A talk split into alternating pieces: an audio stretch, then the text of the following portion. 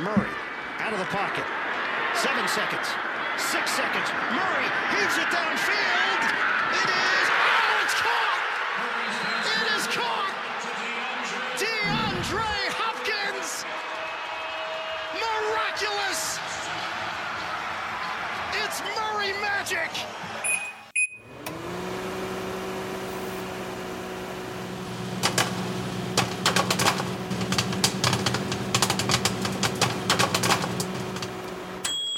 Ja, Mr. Elming, det der, det var øh, Murray Magic og øh, uh, DeAndre Hopkins Magic.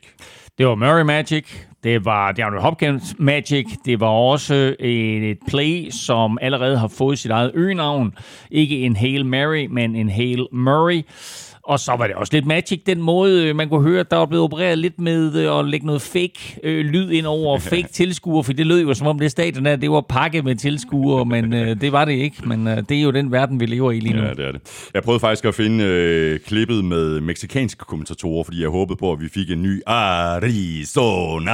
Og, præ- og ved du hvad, det er sjovt, fordi øh, jeg har hørt flere forskellige versioner af kommentering af det her klip, og jeg øh, sad og tænkte på, hvor er det egentlig vildt, at hver gang der kommer sådan en sindssyge ting, så er det Arizona. Men hvor hør, vi skal have fundet det klip, vi skal, have, vi skal have fundet de spanske kommentatorer. Så hey, hvis du sidder og lytter med derude, og du på en eller anden måde kan finde de spanske kommentatorer, så send os et link, eller send os en lydfil.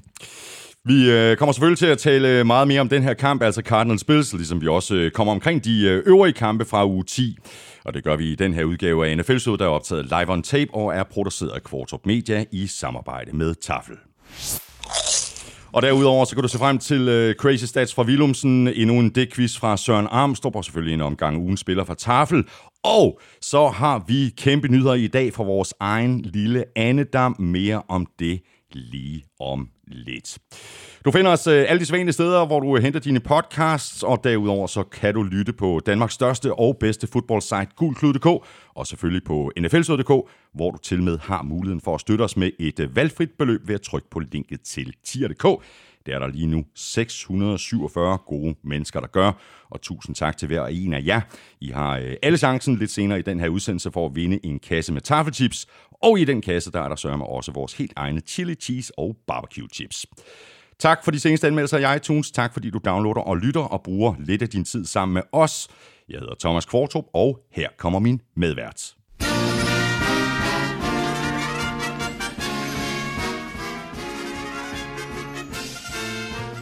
Ja, den blev godt nok lige sat lidt, lidt højt i gang, men øh, ved du Hvad hvad? siger du? den skal have fuldstændig... Der skal fart på, når, når Giants endelig vinder, ikke? Au, men altså, øh, den sejr, der, der er jo simpelthen så mange fede kampe i den her uge her. Ikke nødvendigvis spillet på banen, sådan var bare bedre end noget af det, vi har set tidligere på sæsonen, men fordi den måde, resultaterne falder på, der kommer der bare spænding rundt omkring. Altså især i NFC East.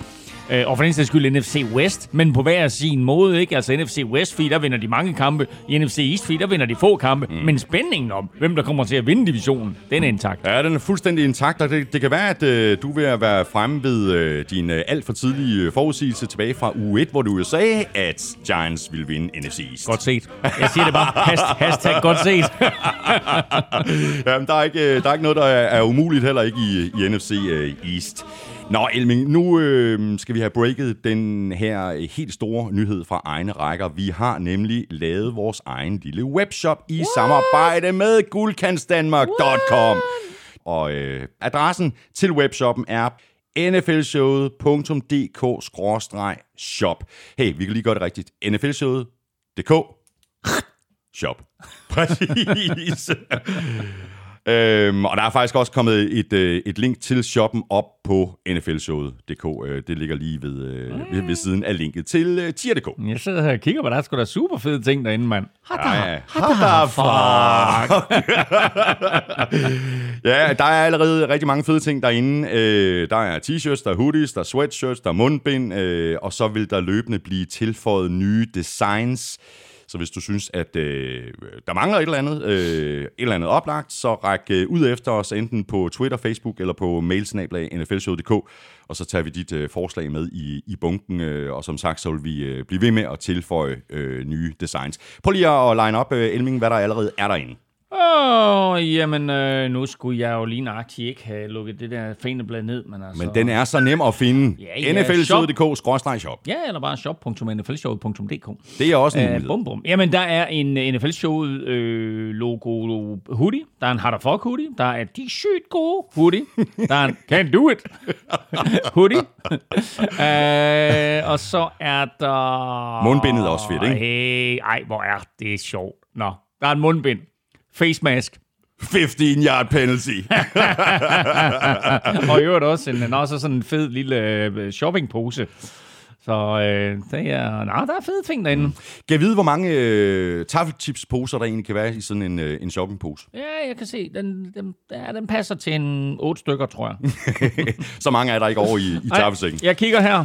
Ej, original. Nu nærmer vi os jul. Det gør vi. Ikke- ikke- Så mangler vi bare brun sovs. Nu mangler vi brun sovs. Originale chips, altid gode. Så har vi en uh, chili cheese rings. Så har vi en American Ranch. Og naturligvis en Move the Sticks, som Bears havde lidt svært ved i nat.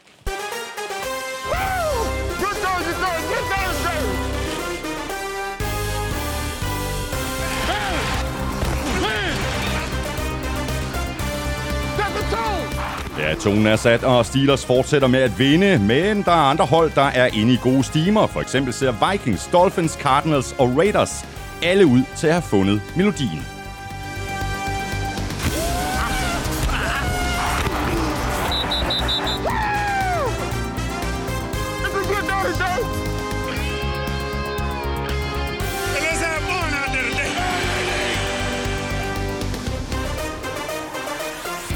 Eagles fører fortsat NFC East, men hvor rimeligt er det egentlig, at et hold kan komme i slutspillet med en negativ record? Og bør NFL prøve at forhindre, at hold taber med vilje for at få et højere pick? Vi runder begge spørgsmål. Jeg hedder Thomas Kvartrup, og med mig har jeg Claus Elming. Give me one now, folks. Give me one, give me one. Elming, der er masser af sjove og gode ting at, øh, at tale om. Øh, Ja, men skal ikke vi... mindst American Ranch. Ja, det, det er den, øh, valget er faldet på. Klokken er jo 11 minutter over 10. Så er vi ligesom i gang. Jeg tager en chipper. Ja, tak for det. Jeg tager, jeg tager lige en lille håndfuld her, ikke? Mm, jo. bum, bum, Man bum, føler sig bum, sådan lidt er amerikansk. ja, det gør man. Øh, øh, gode og sjove ting er der masser at tale om, men der er selvfølgelig også øh, lidt, øh, lidt negative nyheder. Skal vi, skal vi nappe dem først? Altså skaderne. Mm. Øh, Andrew Whitworth fra Rams, han fik en knæskade i kampen mod Seahawks. Han er på injured reserve nu, og som jeg forstår det, så kan han nå at komme tilbage til slutspillet, hvis altså Rams kommer med i slutspillet. Og det er selvfølgelig super, super positivt for dem, at der er en øh, chance for, at han kan komme tilbage. Uh, det her det er altså en af NFL's helt store Ironman. Uh, har misset otte kampe i hele sin karriere. Og sidste år, ikke? Altså, der missede han tre plays i hele sæsonen. Det var sådan, han var lige. Han havde lige tre plays på sidelinjen i en kamp mod Falcons sådan midt i sæsonen, ellers så spillede han samtlige plays for Rams. Og det gør ondt på dem, fordi de er virkelig, virkelig ved at finde melodien øh, både på angrebet, men også på forsvaret og, og angrebet. Der er han bare en vigtig faktor. Uh, det kan slet ikke undervurderes, hvor vigtig sådan en erfaren venstre tackle er. Uh, så jeg håber for Rams, at det er sådan, at, uh, at de kommer så over det her på en eller anden måde og får noget rytme ind, selv uden ham, og så at han når at komme tilbage senere på sæsonen. Og så har vi øh, Drew Brees, han blev også skadet, og det gjorde han i kampen mod øh, 49ers. Øh, han blev vist scannet i går. Har du set et resultat af den scanning? Ja, han øh, har brækket fem ribben og har punkteret en lunge, så det er fuldstændig crazy. Øh, og angiveligt brækket ribben, eller i hvert fald fået trykket brystkassen i begge sider. Der er også en lille historie frem om, at han var skadet ja. inden kampen. Mm. Og det må man ikke i forhold til NFL's regler. Han var meldt skadet, han var på skadeslisten, men det var han med en skulderskade. Der var ikke nævnt noget om, at han havde ondt i brystkassen, men øh, som det amerikanske tv-selskab, der dækkede kampen, pointerede, så havde han sådan en beskyttelsesvest på inden under sin skulderbeskytter allerede inden kampen. Og da han så bliver ramt øh, hårdt i løbet af kampen, og en øh, defensive lineman lander ovenpå ham, der kan man godt se den måde, han kommer op på, og, ja. og det blik, han har i øjnene, og den måde, han bevæger sig på, den måde, han står på på sidelinjen. Du kan godt se, it ain't good. Nej. Og han er så, som sagt, efterfølgende blevet scannet og har fået konstateret de her fem brækkede ribben og en punkteret lunge. Det er altså rimelig voldsomt. Og der var snak om, om han misser en kamp eller to, og han kommer ikke på injured reserve, men de har faktisk valgt nu at sætte ham på injured reserve. Så han er altså ude i minimum tre kampe. Og dermed, så får vi jo altså også en chance for at se James Winston i aktion og se, om han kan gøre det lige så godt, som Teddy Bridgewater gjorde, hvor Teddy jo sidste år kom ind i fem kampe og vandt alle fem kampe for Saints. Nu får øh, James Winston altså chancen for et her og føre Saints til nogle sejre, men to, også lige til at vise sig selv frem Ja, ja, og sige, prøv at høre, jeg er måske ikke helt så ringe, Nej. som øh, det, det indtryk, folk de har øh, af mig efter min øh, tid i Tampa. Han har chancen for at bevise, ikke mindst over for Saints, at de skal satse på ham øh, næste år. Ikke? Også en god pointe. Ja, ja. Godt, så har vi lidt, øh, lidt signings. Øh, Bengals har skrevet under med defensive end Tag McKinley, og Cardinals har skrevet under med cornerback Jonathan Joseph, der var blevet fritstillet af, af Titans for en øh, lille uges tid siden. Tag McKinley blev fritstillet af Falcons, og Jonathan Joseph blev fritstillet af Titans. Nu har de altså begge to fundet nye arbejdsgiver, og øh, McKinley øh, kommer ind på et, et, et ungt Bengals-mandskab, som jo har haft store udfordringer på forsvaret og mangler noget pass rush. Øh, han har været lidt on-off i sin karriere, men der er der ikke nogen tvivl om, at han forstærker den her trup. Øh, jeg håber også på, at han med en ny start et nyt sted øh, kan leve op til det store potentiale, som han trods alt kom ind i ligaen med. Cardinals kæmpe udfordringer på cornerback med masser af skadede spillere, så klogt af dem at hive Jonathan Joseph ind. Øh, trods alt en dygtig spiller i de rette omgivelser med den rette coaching. Øh, han faldt lidt i udnået øh, hos Titans, men øh, nu er han altså hos Cardinals. Og så har Packers offensive tackle David Bakhtiari, han har fået lidt mere rute med. Han har skrevet under på en fireårig aftale til over 100 millioner. Bum, værsgo og spis. Og den Øh, signing bonus på 30, 30 millioner. 30 millioner dollars. Han er blevet en meget rig mand, blevet den bedst betalte offensive lineman, øh, i hvert fald signing bonusmæssigt, i NFL's historie, og Packers viser, øh, hvor glade de er for ham, hvor vigtig han er for dem, og hvor vigtig han er for, for Aaron Rodgers og for, for fremtiden på quarterback i, i Packers, så uanset hvem der spiller quarterback der, så er det altså med David Bakhtiari på, på venstre tackle. Og så er det blevet øh, offentliggjort, hvem der skal underholde i pausen under Super Bowl. Det bliver The Weeknd. Uh, uh, uh, hvad for en weekend er det? Jeg ved det ikke. Det er vist er det ikke... Øh, det er i hvert fald begyndelsen af februar, ikke? første, første, første weekend i februar, der skal The Weekend underholde. Ja, det er der er helt stor hit. Hvad er det? Ja, første weekend i februar. Er, er det det? Ja, det bliver det. Jeg ved det ikke. Ja, okay. Nej. der er i hvert fald noget til en ny t-shirt der. anyway, øh, det bliver jo lidt antiklimatisk. Øh, meldingerne lige nu fra, fra, fra Tampa går på, at man vil forsøge at få omkring 12.000 tilskuere ind til kampen, altså ind til Super Bowl. Kommer selvfølgelig fuldstændig an på, hvordan coronasituationen udvikler sig, men lige nu der er der omkring 12.000 tilskuere til de her øh, kampe, som Buccaneers spiller på hjemmebane, svarende til omkring 20% af tilskuerkapaciteten på Raymond James Stadium. Det er det samme scenarie, som NFL arbejder efter. 12.000 tilskuere står i skærende kontrast til 70, 75, 80.000 tilskuere, som vi har set til andre Super Bowls, 100.000 for en sags skyld, det var i Dallas. Mm. Uh, og for The Weekend bliver det selvfølgelig sådan lidt mm, et antiklimaks at stå der, ikke? Altså nu bliver man endelig bedt om at spille til Super Bowl, og så bliver det i, i det her scenarie. Men hey, det er 2020-2021, og sådan er situationen bare. Og det ændrer jo ikke ret meget for dem, der sidder og ser det på tv derhjemme. Præcis, og lurer som- mig, om de ikke får det produceret, så det ser ud som om, Præcis. der er langt flere så, mennesker. så ikke? der er, der er 800 millioner mennesker der på verdensplan, der nok skal komme til at nyde The Weekend. Skal vi lige nappe et uh, hurtigt kig på slutspidsbilledet til øh, AFC først. Uh, Steelers 9-0, Chiefs 8-1, Bills 7-3, Coles 6-3. Det er altså de uh, tre, uh, der ligger nummer et i hver deres division. Og så har vi uh, Raiders med 6-3, Dolphins med 6-3 og Ravens. Øh, kan vi lige tage de her først? Jamen, så kan vi kan også lige nævne de hold, som, som øh, presser på. Titans 6-3, Browns 6-3, Patriots 4 og 5. Og derefter har vi Brown, Broncos, Bengals, Chargers, Texans, Jaguars og Jets. Men der er, øh, der er tæt løb, og sådan er det selvfølgelig på det her tidspunkt af sæsonen. Jo, men det er også nu, som vi altid taler om, at det nu vil bevæge os ind lige nøjagtigt i den periode, hvor det drejer sig om at toppe rent formmæssigt og vinde nogle kampe. Dem, der vinder mange kampe i december, det er som regel også dem, der kommer i slutspillet.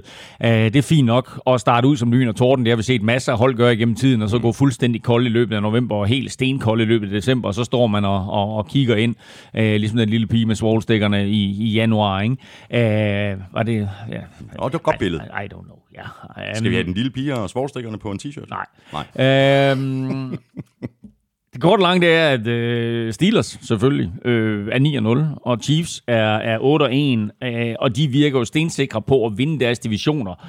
Men derudover, så er der da ikke noget som helst, der er sikkert. Altså Bills øh, med, med nederlaget her i weekenden og, og Dolphins sejr, jamen, så er der kun én kamp imellem de to, og du skal ikke afskrive Patriots. Øh, jeg tror ikke, de kommer til at vinde divisionen, men de skal nok øh, på en eller anden måde få tryllet sig ind i, i, i playoffs. Mm.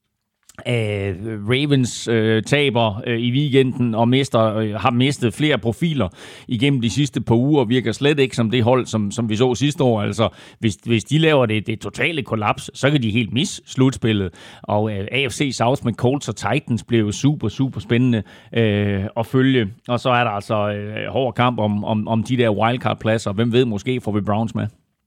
Og så er der i den grad også hård kamp om pladserne i øh, NFC-konferencen, hvor Packers ligger nummer 1 lige nu med øh, 7 og 2. Og vi senest der også 7 og 2, Cardinals 6 og 3, Eagles 3, 5 og 1. Bucks 7 og 3, Rams 6 og 3 og Seahawks 6 og 3. Det er altså de hold, der er inde lige nu, og som øh, den skarpe lytter øh, vil notere sig, så har vi altså blandt de her syv mandskaber, tre fra NFC Vest. Ja, og de tre hold, der ligger lige uden for slutspillet lige nu og presser på for at komme ind, det er tre hold fra NFC North. Præcis. Det er nemlig Bears, Lions og Vikings. Og selvom Vikings vinder i nat over Bears, som vi kommer tilbage til lige om lidt, så er det her et meget, meget svært scenarie for, for Vikings og for Vikings fans at se på, fordi sådan som resultaterne har udviklet sig i weekenden, så er der altså et stykke vej op til at komme øh, i slutspillet. Vikings ligger der på 4 og 5, og det er da klart, at jeg håber der på, at, at de når det forjættede land. Men alle dem, der ligger inden for slutspillet, de ligger altså med, med 6 og 3. Så er der selvfølgelig lige den der NFC East, men dem konkurrerer vi jo trods alt ikke mod. Mm. Så vi kan ikke gøre noget ved, at, at øh, Eagles ligger der og har en slutspilsplads med 3, 4 og 1. Men der er bare et stykke vej op, fordi Saints er gode, Bucks er gode, Rams er gode, Seattle er gode, øh, og, og ligger alle sammen der med de der seks sejre, og derfor så kan det altså blive rigtig, rigtig svært øh, at komme i playoffs, øh, hvis man ligger der med fire eller fem sejre på nuværende tidspunkt. Så jeg krydser fingre for, at øh, coronaen virkelig får fat, og vi kan få det der ekstra slutspilshold. en, en lille ekstra chance til, til Vikings, og øvrigt til, til en masse andre hold, som ligger og, og presser på. Indspark her fra Henrik Drejer Andersen, øh, han skriver sådan her, jeg ved godt, det er en gammel traver, men kan man forestille sig, at NFL kunne finde på at kigge på reglerne for kvalifikation til slutspillet, hvis vinderen af NFC East kommer i slutspillet med for eksempel kun fem sejre? Måske kunne det være dråben til at kigge på et slutspil bygget op efter de bedste records og ikke efter divisionsvindere. Det kort svar er nej. Hvis man startede forfra lige nu, så kan det godt være, at man byggede et system på en anderledes måde. Men så vil du heller ikke have det her system med divisionerne, som vi kender det på nuværende tidspunkt. Og der er simpelthen så meget historie i nogle af de her divisioner. Altså NFC East måske den division overhovedet med mest historie. Så det faktum, at, at Eagles, Cowboys, Giants og de nu tidligere Redskins ligger der og kæmper om slutspilspladser hvert år, så er det fuldstændig lige meget, om det er med 11 og 5, de kæmper, eller det er med 3 og, og, og, og 13, de kæmper. Ikke? Altså, øh, det samme med NFC North. Enormt meget historie med Vikings, Packers, Bears og Lions. Slap vi jo heldigvis af med Buccaneers for nogle år siden. Det var rart jo. øh, men, øh, men, men der er bare så meget historik i de her øh, divisioner, så, så det kommer ikke til at ske. Nu har de jo flyttet lidt med det her med, at man skulle ændre sidningen. Ja. De besluttede sig jo sidste uge for at sige, hvis coronaen øh, får, får fat, og vi bliver nødt til at aflyse nogle kampe, og alle hold ikke kan nå at spille 16 kampe i grundspillet, så åbner vi muligheden for nu, at der kommer otte hold ind i slutspillet. Og så talte vi jo om, at så vil de samtidig droppe sidningen, eller øh, netop lave sidningen efter sejr, men den kommer altså ikke igennem. Så der er helt sikkert siddet nogen og, og kigge på det der, og så sagt, no way. Altså hvis Eagles eller Giants vinder den der division, eller Cowboys, hvem nu måtte være, så får de lov til at beholde sidningen, øh, fordi de trods alt har vundet en division. Ja, jeg personligt, jeg tror også, jeg har sagt det tidligere, og vi talte også om det sidste år, at jeg er kæmpe fan af det her at lave om på de her sidningsregler, men at man selvfølgelig er sikret ved at være divisionsvinder, men derefter er det så ens øh, mm. antal sejre, ja. der skal afgøre ja. ens sidning. Ikke? Men det blev altså ikke i den her Nej. omgang. Sonny øh, Lyngsø øh, skriver til os, øh, ved I om NFL har overvejet en anti-tank løsning, hvor holdene efter sæsonen inddeles i puljer af for eksempel fire, hvor sæsonens fire dårligste hold trækker lod om draft pick 1-4, og de næste fire hold så trækker lod om draft pick 5-8 og så videre. Det ville i Jets tilfælde give lidt motivation, fordi en 0-16 record alligevel kun giver 25% chance for Trevor Lawrence, i stedet for som nu 100% mens de med 1-2 sejre stadig også vil have 25% chance, i stedet for som nu 0% for at drafte ham. Og igen er det korte svar. Nej. Nej. uh, NBA gør det jo lidt på den måde. Altså der får man jo tildelt nogle lodder i en pulje, eller afhængig af, hvor man ender. Uh, sådan så selvom du ender sidst, så er du altså ikke sikker på at drafte først.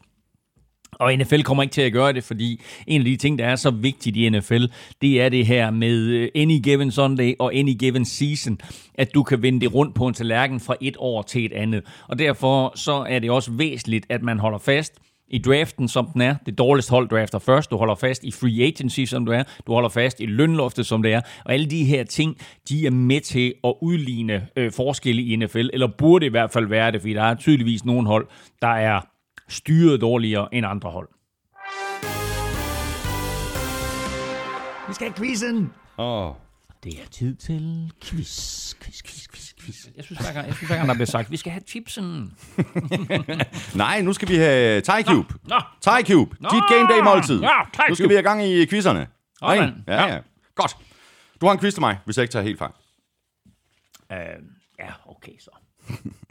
uh, lad os se her. Jeg har en quiz, der hedder Steelers er 9-0 for første gang i klubbens historie. Mm-hmm. Hvilket hold var det sidste 9-0 hold i NFL? Oh. Tryk på t-shirten. Det gør jeg også. Can't do it. Så kommer Armstrongs øh, det quiz. Den er god. Buffalo tabte til de andre, fordi de andre havde DeAndre. Ej, kæft, det er godt skrevet, det der. Bills secondary står til Olfert og buksevand, da Haler Murray endte som dagens mand. Packers var et flækket minkhår fra at snuble, hvordan fan endte de med at juble. Jarvis Landry har på syv år 600 catches. Hvem er de seks, der kan dette matche?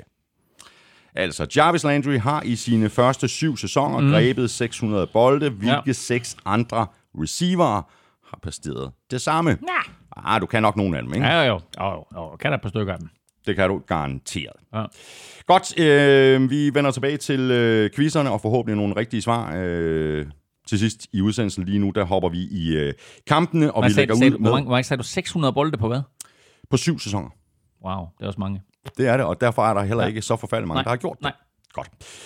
Kampene, vi lægger ud med uh, Thursday Night-kampen, som Coles vandt med uh, 34-17 ude over Titans, og vi kan bare lægge ud med at notere, at uh, Neheim Heinz han havde en uh, monsterkamp. 17 boldberøringer, 115 yards og to touchdowns.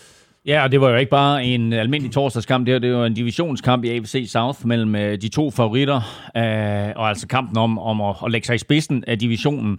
Øh, det første af to opgør mellem dem her, inden for tre uger, og nu tog Colts altså øh, af, af det første, så det var jo, øh, det er jo, det er jo virkelig, virkelig vigtigt at vinde de her interne opgør, fordi man selvfølgelig et øh, får en sejr i divisionen, men to jo også bringer sig foran i den interne tiebreaker, øh, ja, den interne tiebreaker mod et andet hold, ikke? Øh, og det, øh, Colts vinder den her kamp, og det gør de ikke mindst, fordi de nu har opdaget, hvad alle sådan, synes jeg, har set længe, nemlig at Naheem Hines er deres bedste all-round-våben.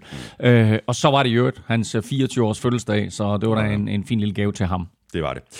Øh, så har vi øh, Philip øh, Kildegård, der underskriver sig som en, øh, en bitter Titans-fan. Han skriver sådan her til os. Glem alt om penalties and turnovers will kill you.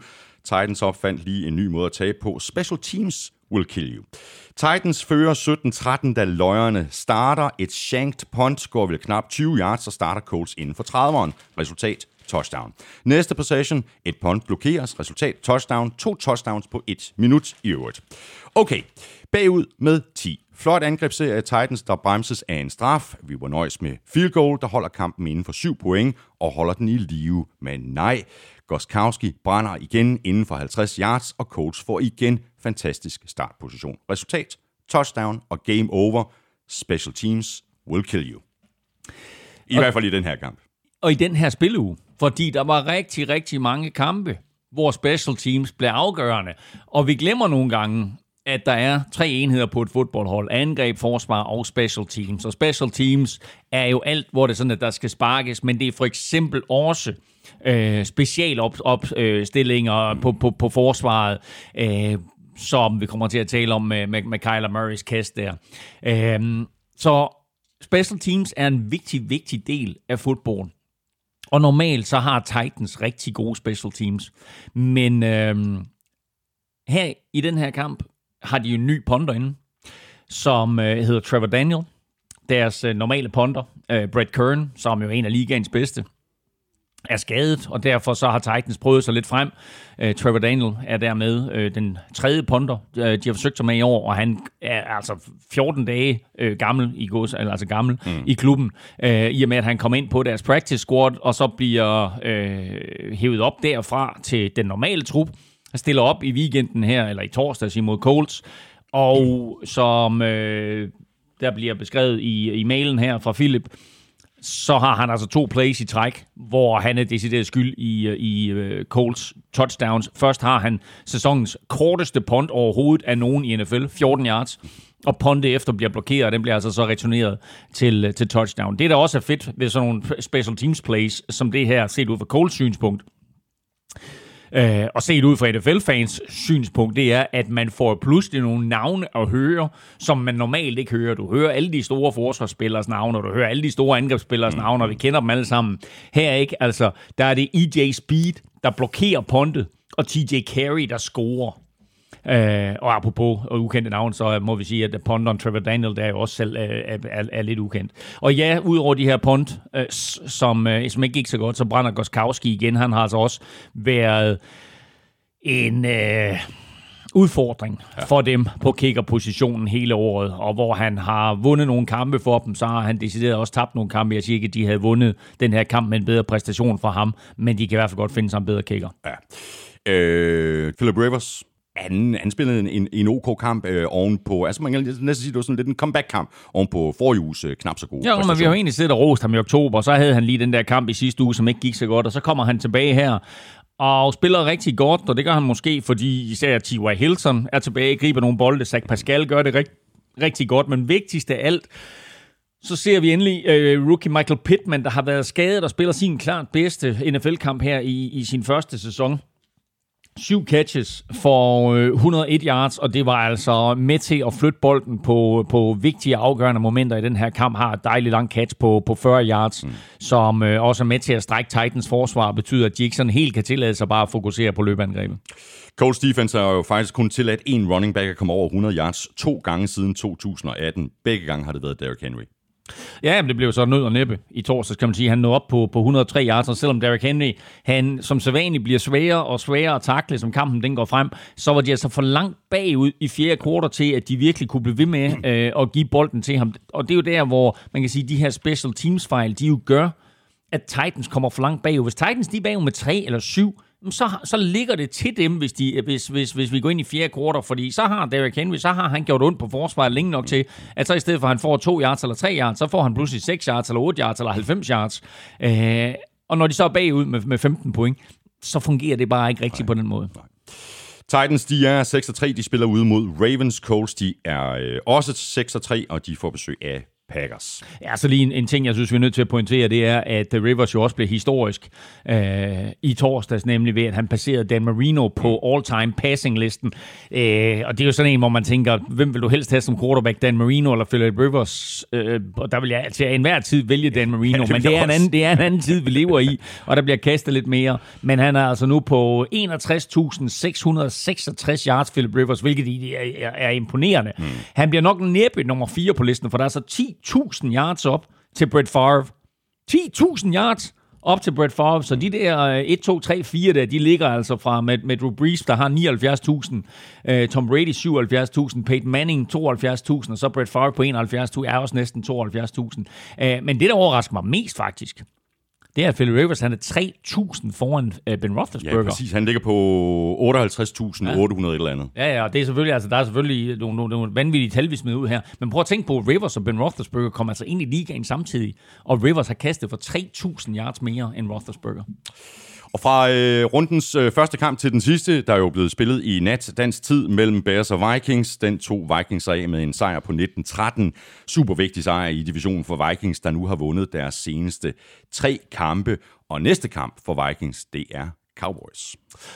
Og det der, der slikker øh, Dalvin Cook sig om munden, fordi det her det var en hård kamp for Dalvin Cook, og det var en hård kamp for Vikings i det hele taget, fordi de var op imod et rigtig giftigt forsvar. Men heldigvis så har Bears jo ikke rigtig noget angreb, så øh, Vikings kunne score nok point, og vinder altså øh, den her kamp ved blot at sætte 19 point på tavlen. Vikings head coach Mike Zimmer har jo sådan et, et, et nærmest et ordsprog, han siger, at hvis vi bare holder modstanderne 220 point, så vinder vi. Her der var der altså behov for, behov for at de holdt dem 219, men de holdt dem også til øh, to field goals, og så et kick-off return touchdown, ja. så ingen offensiv touchdown. Ja, en tidligere Vikings-spiller. Cordell Patterson. Cordell Patterson scorer jo øh, ikke bare et, et kick-off return touchdown her. Han scorer et 104 yard kick-off return touchdown. Det er for det første NFL's længste scoring i år. Det er for det andet hans 8. touchdown på et kick-off return. Det er en tangering af NFL-rekorden. To andre spillere holder den, ved du hvem? Mm, nej. Josh Cribbs, kan du huske? Ja. Og så Leon Washington som jo på en eller anden måde, jamen, jamen det er rigtig sjovt, for jeg kan godt huske Leon Washington, og han var så sindssygt sjov, han var running back, og var, og var super sjov at se på for, for, for Jets. Jeg kan ikke huske, om han spillede andre steder, men øh, meget, meget giftig som, som kick-off returner. Øh, og forskellen på, kan man sige, Cordell Patterson og de to andre her, det var, at øh, kick-off-reglerne lavet om nu, så Cordell Patterson jo får væsentligt færre chancer for at returnere kickoffs, end de her to drenge gjorde. Øh, og når jeg så siger Josh Cribbs, så er jo en af mine all-time favoritter. Øh, Josh Cribbs, altså super playmaker.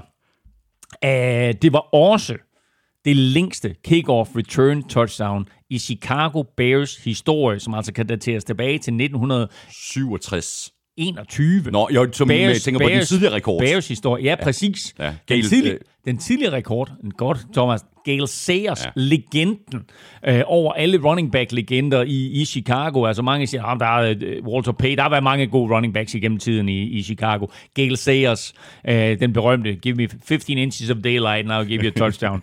uh, 103 yards havde Gale Sayers der tilbage i 67, og der, der uh, napper han altså rekorden der, Cordell Patterson. Mm. Og så fik uh, Kirk Cousins lige fjernet den der tosse statistik med, at han ikke kunne vinde uh, Monday Night-kampe. Ja, det man sige. Altså, Vikings har jo traditionelt haft det svært på Soldier Field. Øh, har tabt 14 af de sidste opgør øh, på Soldier Field. Øh, 18. gang var så lykkens gang, og 10. gang var lykkens gang for Kirk Cousins, fordi det her var hans 10. Monday Night opgør. Og endelig, endelig, endelig vandt han. er jo blevet beskyldt for så mange gange, at han ikke kan vinde de store kampe. Øh, men her der vinder han altså på et øh, tilskuertomt øh, Soldier Field, så det var måske det, der skulle til. Mm. Nick Foles, han øh, bliver skadet, øh, og det er jo ikke fordi, at Bears ikke har øh, udfordring på quarterback-positionen i, øh, i forvejen, og nu har Bears altså tabt deres seneste fire kampe. Mm. Det er et meget godt tidspunkt at gå på bye week, ikke?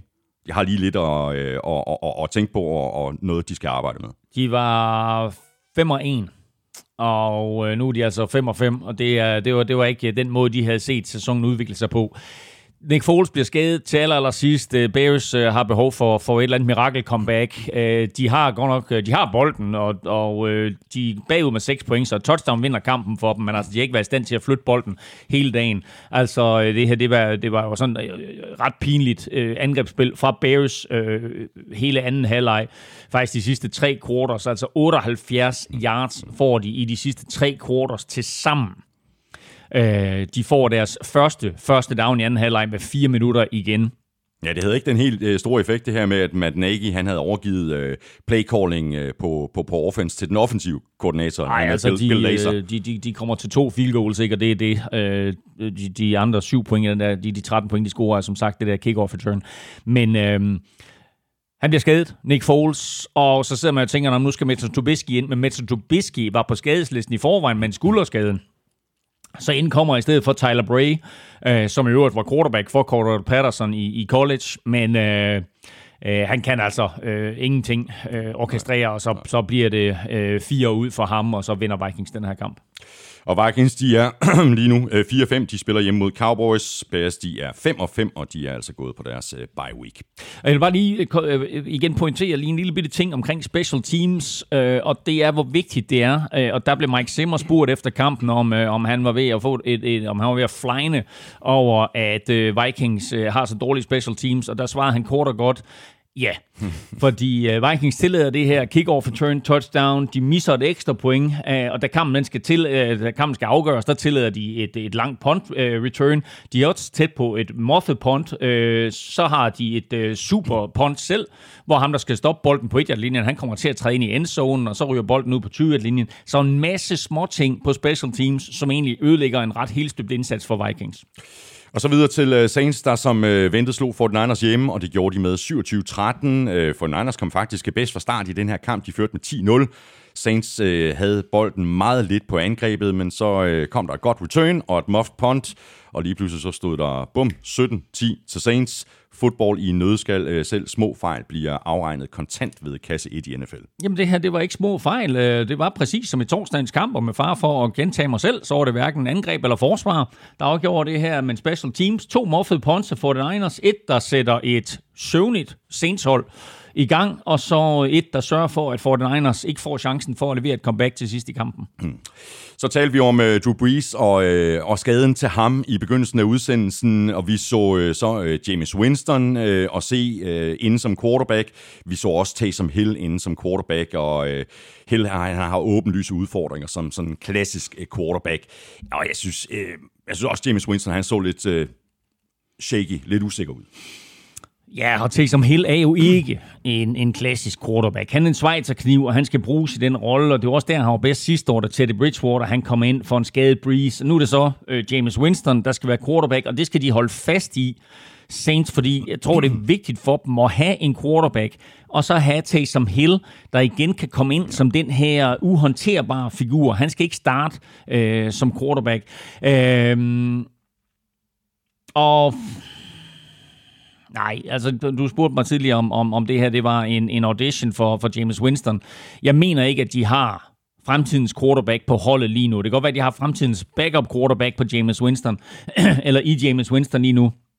Men det er jo meget sjovt, at Winston, han, da han blev traded øh, inden sæsonen, øh, eller blev hentet af, af Saints, for han blev fritstillet af, af Buccaneers, der sendte han lige en sviner til Box og til øh, head coach øh, Bruce Arians, uh, fordi han sagde, jeg glæder mig, uh, det er vigtigt for en quarterback at udvikle sig. Nu kan jeg faktisk stå i lære hos en Hall of Fame quarterback, i stedet for at undervise mig selv eller bruge Google. Så oh, nu får han da i hvert fald mulighed ja. for at, uh, at bevise, at han hører hjemme i NFL. Ja, og øh, jeg tror, at øh, han måske også har fået lidt, øh, lidt undervisning. Jeg ved ikke, om det er Drew Brees, der underviser ham, men det er jo da helt tydeligt, at den måde, som James Winston han spillede quarterback på i den her kamp, kamp. Det var knap så meget de her dybe bomber mm. ned ad banen. Altså, det var, det var ganske, det var korte kaster, jeg mener, han completer 6 ud af 10, ikke?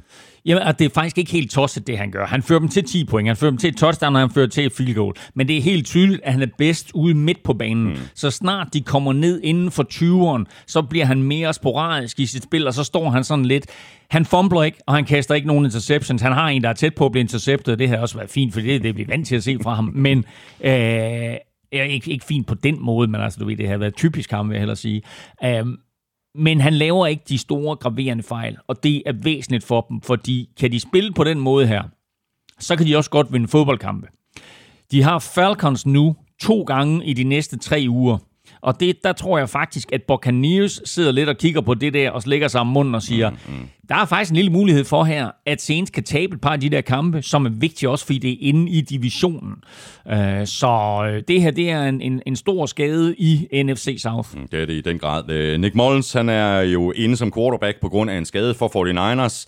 Garoppolo ude. Øh, Mullins, han er lidt en pose blandet bold, så at se på. Nogle gange, der ser han faktisk øh, øh, rigtig god ud, øh, og så ser han ikke så forfærdelig god ud øh, på andre tidspunkter. Han kastede et par grimme interceptions. Ja, og, og det er faktisk øh, super ærgerligt for 49ers, fordi de kommer rigtig, rigtig godt i gang i den her kamp, og de har Saints på hælene øh, første kvartal. Altså, hvad har Saints? Har Saints bolden i et minut, eller sådan noget i, i første kvartal.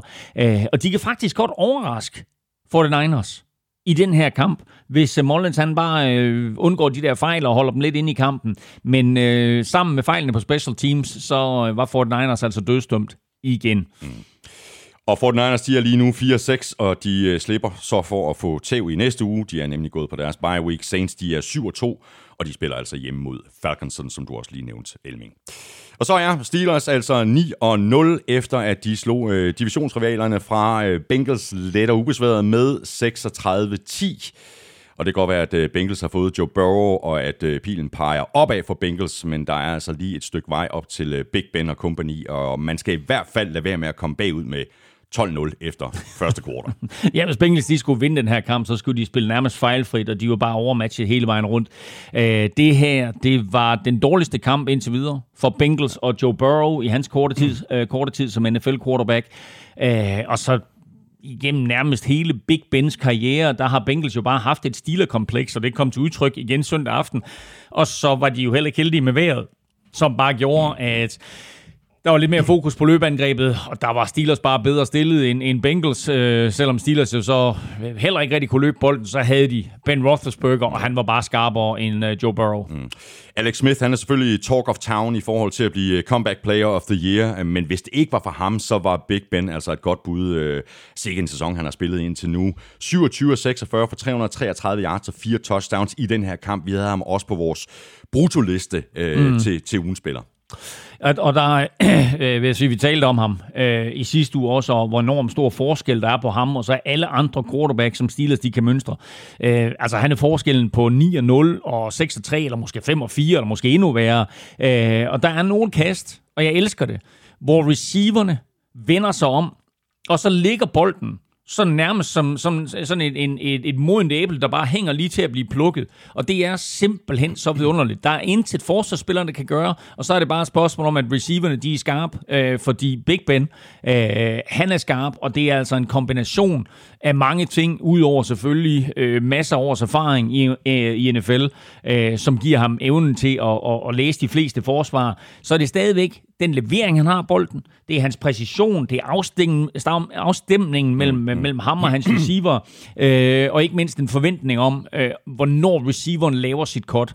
Fordi hvis der bare er en lille bitte overensstemmelse mellem hvornår receiveren laver sit kort, hvor langt han løber sin rute, etc., så er det der et upræcist kast, og så bliver det, øh, så er chancen for en interception større. Men altså, den timing, der er lige nu, mellem Big Ben og hans receiver er jo helt unik. Og det er lidt vildt også, fordi han sad jo ude hele ugen uden træning, var jo øh, på den her covid-19-liste, så han var med til Zoom-træninger. Men øh, han har stået hjemme i stuen og øvet sig, og så sagt, okay, jamen Clay, Claypool han løber der, bum ikke, og John T. Johnson han løber der, Juju han løber der, og så videre. Det er så, også nogle gode våben, han har, ikke? Han har ekstremt gode våben, og øh, som sagt, det var lidt vildt at se, at at øh, Steelers øh, ret hurtigt opdagede, at de ikke kunne løbe bolden, og så sagde de, fint nok, hvis vi ikke kan løbe bolden, så kaster vi den bare. Big Ben har jo bare skarp. Mm. Og Steelers, de er 9-0, de skal til øh, Jacksonville og spille mod Jaguars. Øh, Bengals, de er 2-6 og 1, og de spiller ude mod Washington. Og så fik vi faktisk en rigtig spændende kamp mellem øh, Lions og netop Washington. Øh, det så ud til, at kampen skulle i overtid, men Lions formåede med kun 16 sekunder og to timeouts at bringe sig inden for field goal øh, afstand, og så afgjorde Matt Prater sagerne med et 59-yard field goal, og dermed vandt Lions med 30-27 over Washington. Men det holdt super hårdt for Lions at få deres i øvrigt første hjemmebanesejr i år, Ja, det er også vildt nok, at øh, de ikke har vundet på hjemmebane. Men det er jo der, hvor man kan sige, at uden tilskuer, der er der ikke en helt stor fordel. Der har du en fordel, at, at, øh, at du skal køre bil til stadion, de andre skal en flyver, men ellers så er der ikke en stor fordel. Men det er jo fuldstændig crazy, at de vinder den her kamp, eller i hvert fald vil jeg sige at, at de vinder den normale spilletid.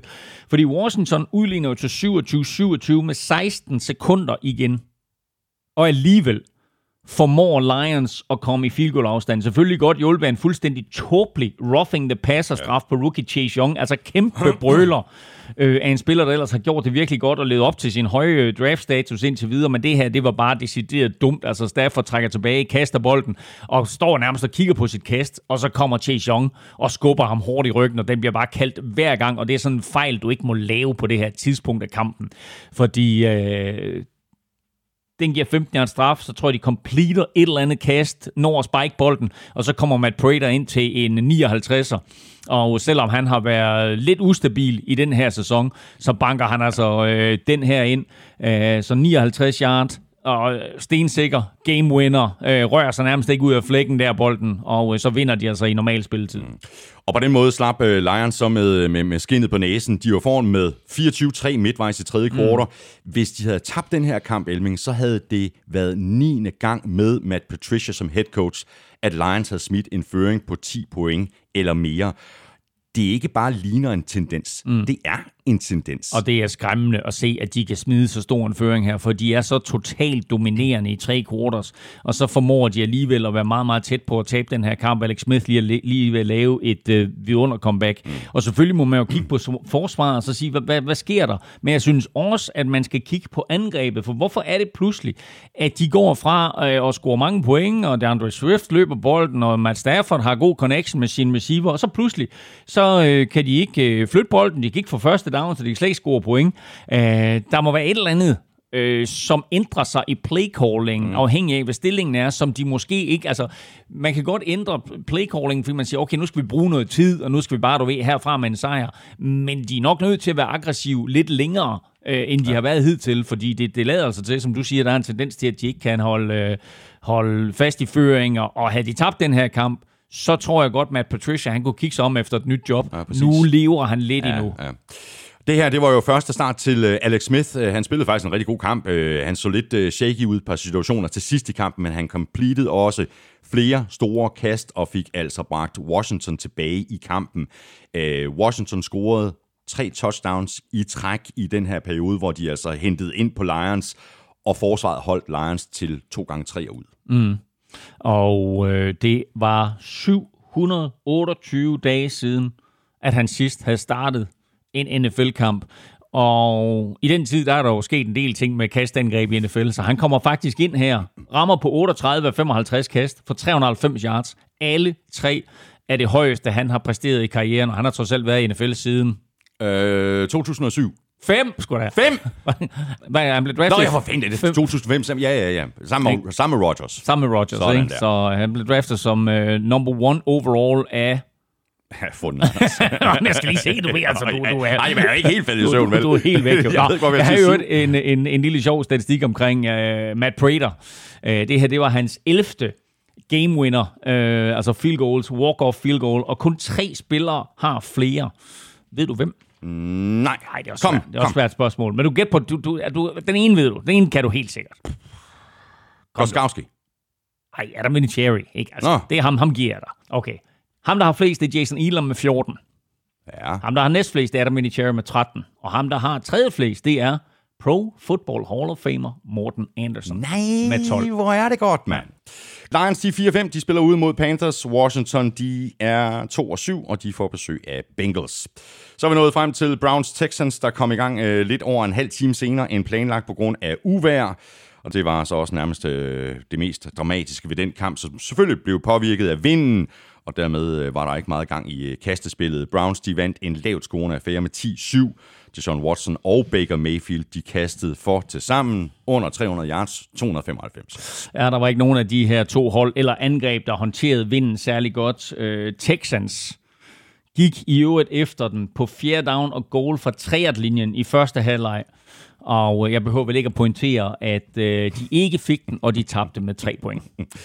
Så virker det lidt til, at øh, det tog lidt tid for Kevin Stefanski at finde ud af, at løbespillet måske er Browns bedste angrebsvåben. Øh, det var jo sådan først i, i anden halvleg, at øh, der for alvor kom gang i den. Øh, Nick Chop, han var tilbage, og både han og Kareem Hunt kom over 100 yards, samlet 230 yards, og de 168 af dem kom altså i anden halvleg.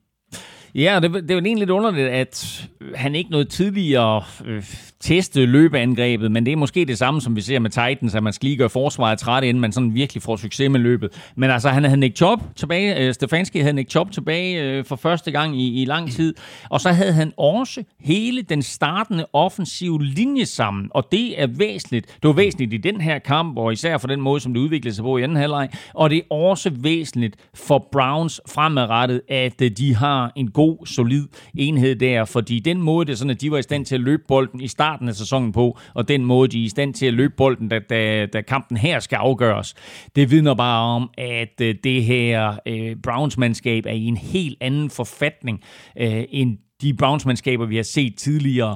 Øh, selvfølgelig stadigvæk super ærgerligt for dem, at de mangler Odell Beckham Jr., men kan de løbe bolden på den her måde, så bliver Baker Mayfields liv meget, meget nemmere. Mm.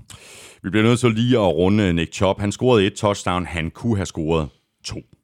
Må ikke der var en enkelt uh, fantasy-spiller eller to, der har siddet, nej, hvad laver du? Han løber simpelthen ud over sidelinjen uh, på, på linjen til teater sidst i kampen.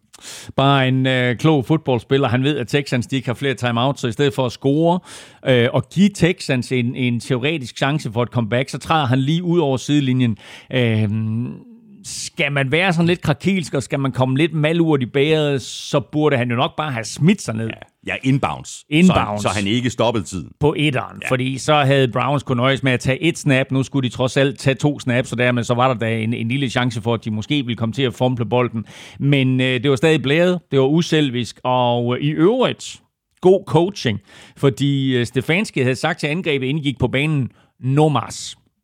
Og ved, ved du, hvor no mas udtrykket stammer fra? Det er et, et, et, et gammelt bokseudtryk, som stammer fra en kamp mellem Sugar Ray Leonard og øh, mener han meksikaner, meksikanske øh, Roberto Duran. Mm. Og Duran, han øh, blev simpelthen øh, kørt rundt i ringen, og så tror jeg, du inden 8. omgang, eller efter 8. omgang, eller et eller andet, der, der siger han, no mas, vil simpelthen ikke mere.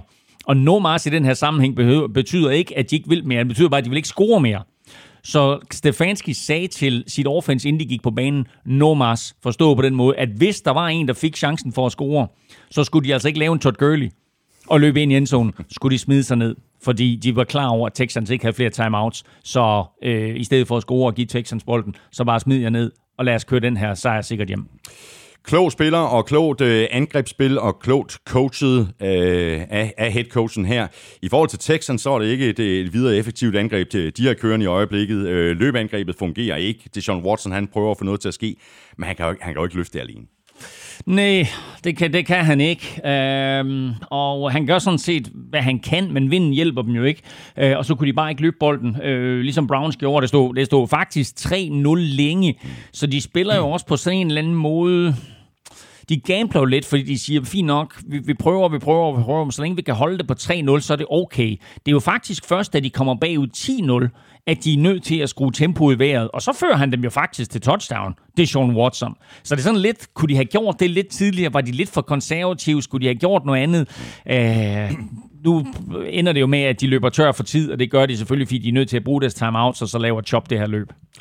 Browns, de er 6-3, de får besøg af Eagles. Texans, de er 2-7, og de spiller hjem mod Patriots. Så så mangler vi bare Raiders Broncos, inden vi skal have trukket lod om en masse tafelchips. De er jo sprøde sådan nogen, og Derek Carr har også spillet sprødt og lækkert det meste af sæsonen. Det var så ikke kastespillet, der sikrede Raiders en sejr på 37-12 over Broncos. Det var derimod løbespillet med Josh Jacobs og Devontae Booker. De løb bolden 35 gange for 193 yards og fire touchdowns, og det var jo så også stærkt medvirkende til, at vi nominerede Raiders offensiv linje til ugens spiller. Og igen må vi bare pointere, hvor vigtig den offensive linje er. Jeg tror faktisk, det er første gang, vi har nomineret en offensiv linje det er det også til, øh, til ugens spiller. Øh, og de er jo, som, som jeg har sagt mange gange, både her i showet, men også da jeg coachet, så er det jo holdets anonyme helte. Du, øh, du har fem mand derinde, og ingen af dem øh, vil have sit navn råbt højt, fordi du ved, at får du dit navn råbt højt, så har du lavet noget lort. Øh, det er fint nok lige at blive nævnt i, i starten af en tv-udsendelse, men øh, du skal helst ikke have dit navn ud over, ud over højtalerne. Øh, og på den her Raiders offensiv linje, som også er mere eller mindre skadesfri, der er altså bare fem spillere, som fungerer som en rigtig, rigtig fin enhed. Øh, er styret af center Rodney Hudson, som jeg også havde med på mit, mit halvvejshold øh, i sidste uge. Øh, og de tillader ingen sacks. De er fuldstændig ligeglade med, hvem der er nede som running back. De åbner store huller. De, øh, der bliver scoret, altså Raiders scorer fire løbetouchdowns her, ikke? som er lidt usædvanligt i øh, det kasteglade NFL. Men øh, Raiders og deres offensive stab var godt klar over, at øh, de øh, var langt, langt bedre end, øh, end det Broncos-mandskab, de mødte, og så sagde de, fint nok, så løb vi bare bolden. Ja, og det gjorde de så øh, med stor succes. Vi kunne måske også have overvejet at nominere Raiders defense, eller måske kunne vi have nomineret Drew Lock, altså ikke for Broncos, men for Raiders. Han kaster altså fire interceptions. Ja, yeah, og øh, der er ikke meget Gardner Minshew øh, øh, over ham. Øh, eller der er lidt, vil jeg hellere sige, lidt Gardner Minshew over ham, fordi han er skide sjov at se på, når det går godt. Øhm, og han er også skide sjov at se på, øh, når det går skidt. Men han vinder bare for få kampe. Altså, han er jo, han er jo sådan en flamboyant type. Mm. Øh, men det er jo bare ikke nok. Og det er også derfor, at vi ser, at det er fint nok, du kan komme ind, og du kan sætte gang i, i, i kedlerne, og, og, fansene elsker dig. Det, der drejer sig om, det er at vinde kampe. Ja. Og det gør han desværre ikke, øh, Drew Lock. Så jeg er bange for, at John Elway han skal ud og kigge sig ja, det, øh, om det, efter en ny quarterback. Ja, det er det. Jeg har, jeg har også lige lavet en lille note til mig selv, netop i forhold til John Elway. Altså, jeg har jo sådan forsøgt at tale Drew Lock op, fordi jeg synes, at der har været momenter hister her. Men altså, hvis det her øh, projekt også mislykkes for John Elway, det er jo nærmest en katastrofe. Altså, hvor mange quarterbacks har han efterhånden øh, hentet ind?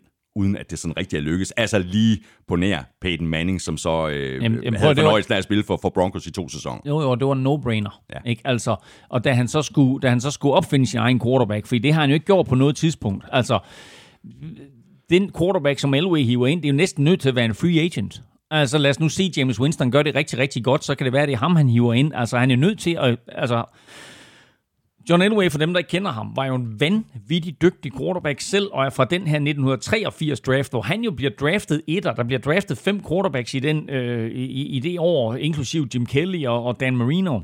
John Elway kommer ind som den største af de her quarterbacks, og... Øh, bliver draftet af Colts og nægter at spille for Colts, øh, og bliver i stedet for traded til, øh, til Broncos, øh, og som man siger, the rest is history. Øh, den første quarterback, der spillede i, i fem Super Bowls, og øh, taber de første tre, men vinder de sidste to, ender også med at blive MVP og så videre. Så en virkelig, virkelig dygtig quarterback på banen, men jo tydeligvis bare elendig til at evaluere og finde quarterbacks i draften, fordi han har lavet nogle, nogle trades for at komme op, og for eksempel få fat i Paxton Lynch. Han hævde Brock Osweiler ind, han har hævet andre quarterbacks ind, og så drafter han Drew Lock her, som alle tænkte, at kæft, det er en gave, de får ham, ikke? Øh, og han har heller ikke rigtig udmyndtet sig til noget. Nu har han endda nogle, nogle, nogle fine våben, og den offensive linje er også okay, og så videre. Både running backs og receiver er okay, men altså, der, der, der, der sker bare for lidt. Så øh, Elway og, og quarterbacks, det er ikke øh, skide godt lige for tiden. Nej. Broncos, de er 3 og 6, de spiller ude mod Dolphins. Raiders, de er 6 og 3, og de får besøg af Chiefs. Wow! Ugen spiller præsenteres af Tafel. Yes, så er vi halvvejs gennem kampen, og det betyder, at vi nu skal have trukket lod om hele to kasser taffelchips. Vi napper ugens spiller først, fuldstændig ligesom vi plejer at gøre. De nominerede var Kyler Murray, John Brady og Raiders O-line. Vi tager dem i øh, nøjagtig omvendt rækkefølge i forhold til, hvor mange stemmer de fik. Nedefra fik Raiders O-line 19%, Brady fik 29%, og Kyler Murray fik altså 52%. Elming, du er øh, lykkens gudinde, og du er øh, godt i gang øh, med at undulere sækken, som man siger. The goddess of happiness. Ja, ja. Nå, altså, selvom der var 52 procent i puljen til uh, Kyler Murray, så var det alligevel John Brady, der vandt her. Eller i hvert fald blev trukket op. Vi skal smutte til Silkeborg og til Lars Hillingsø Skov. Stort tillykke til dig, Lars Hillingsø Skov. Øhm, jeg sender dit øh, navn og adresse videre til Rookie Helle på tafel, og så går der ikke øh, forfærdelig lang tid, før du har din gevinst. Og hvis du også vil lege med, så hold øje med Facebook og Twitter, hvor vi øh, nominerer tre spillere, og det gør vi mandag formiddag. Du stemmer på din favorit på mail du skriver dit bud i emnelinjen, og i selve mailen skriver du dit navn og adresse. Og der er selvfølgelig også en anden måde at lege med på. Øh, det er, at du kan stemme med emojis på vores øh, Facebook-side, men du skal altså øh, sende dit svar ind til mailsnablag.nfl.dk, hvis du også vil have chancen for at vinde taffelchips.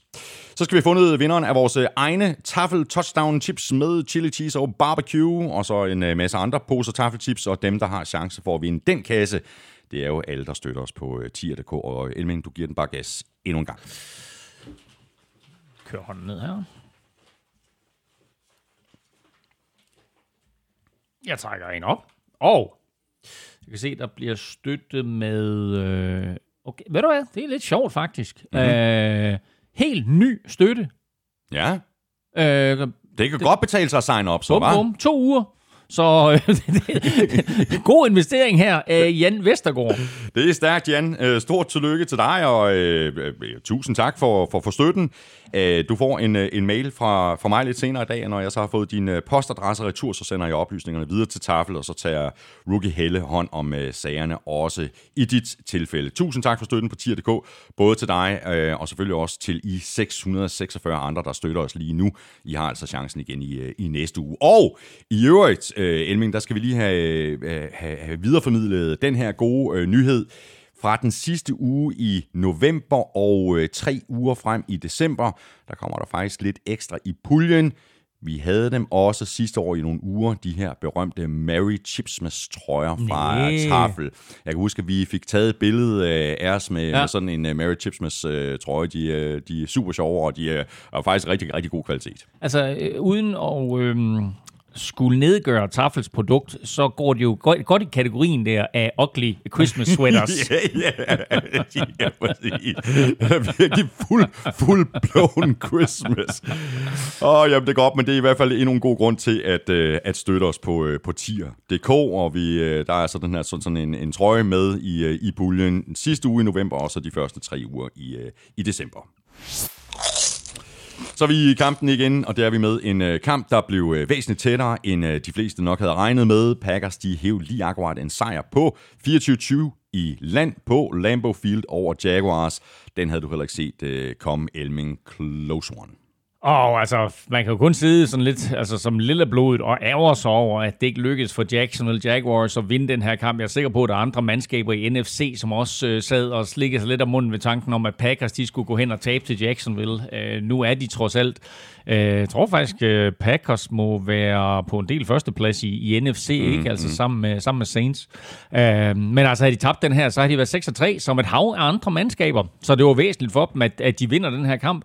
Og det gør de jo, øh, fordi Aaron Rodgers kaster to touchdowns, han løber et ind selv. Men da det hele skal afgøres, så er det op til forsvaret Ja, at vinde kampen for Packers. Og det har ikke været en kilde til succes for dem indtil videre, men her, der lykkes det altså for forsvaret at holde Jacksonville fra at score. Ja, jeg tror, de leverer øh, to sacks øh, altså i deres, deres pass rush øh, Packers på, øh, på Jaguars sidste angreb. Ja, fordi øh, Jax øh, får bolden øh, faktisk helt op på egen 47-yard-linje med 2-25 igen bagud med 4 point, så touchdown vinder kampen for dem.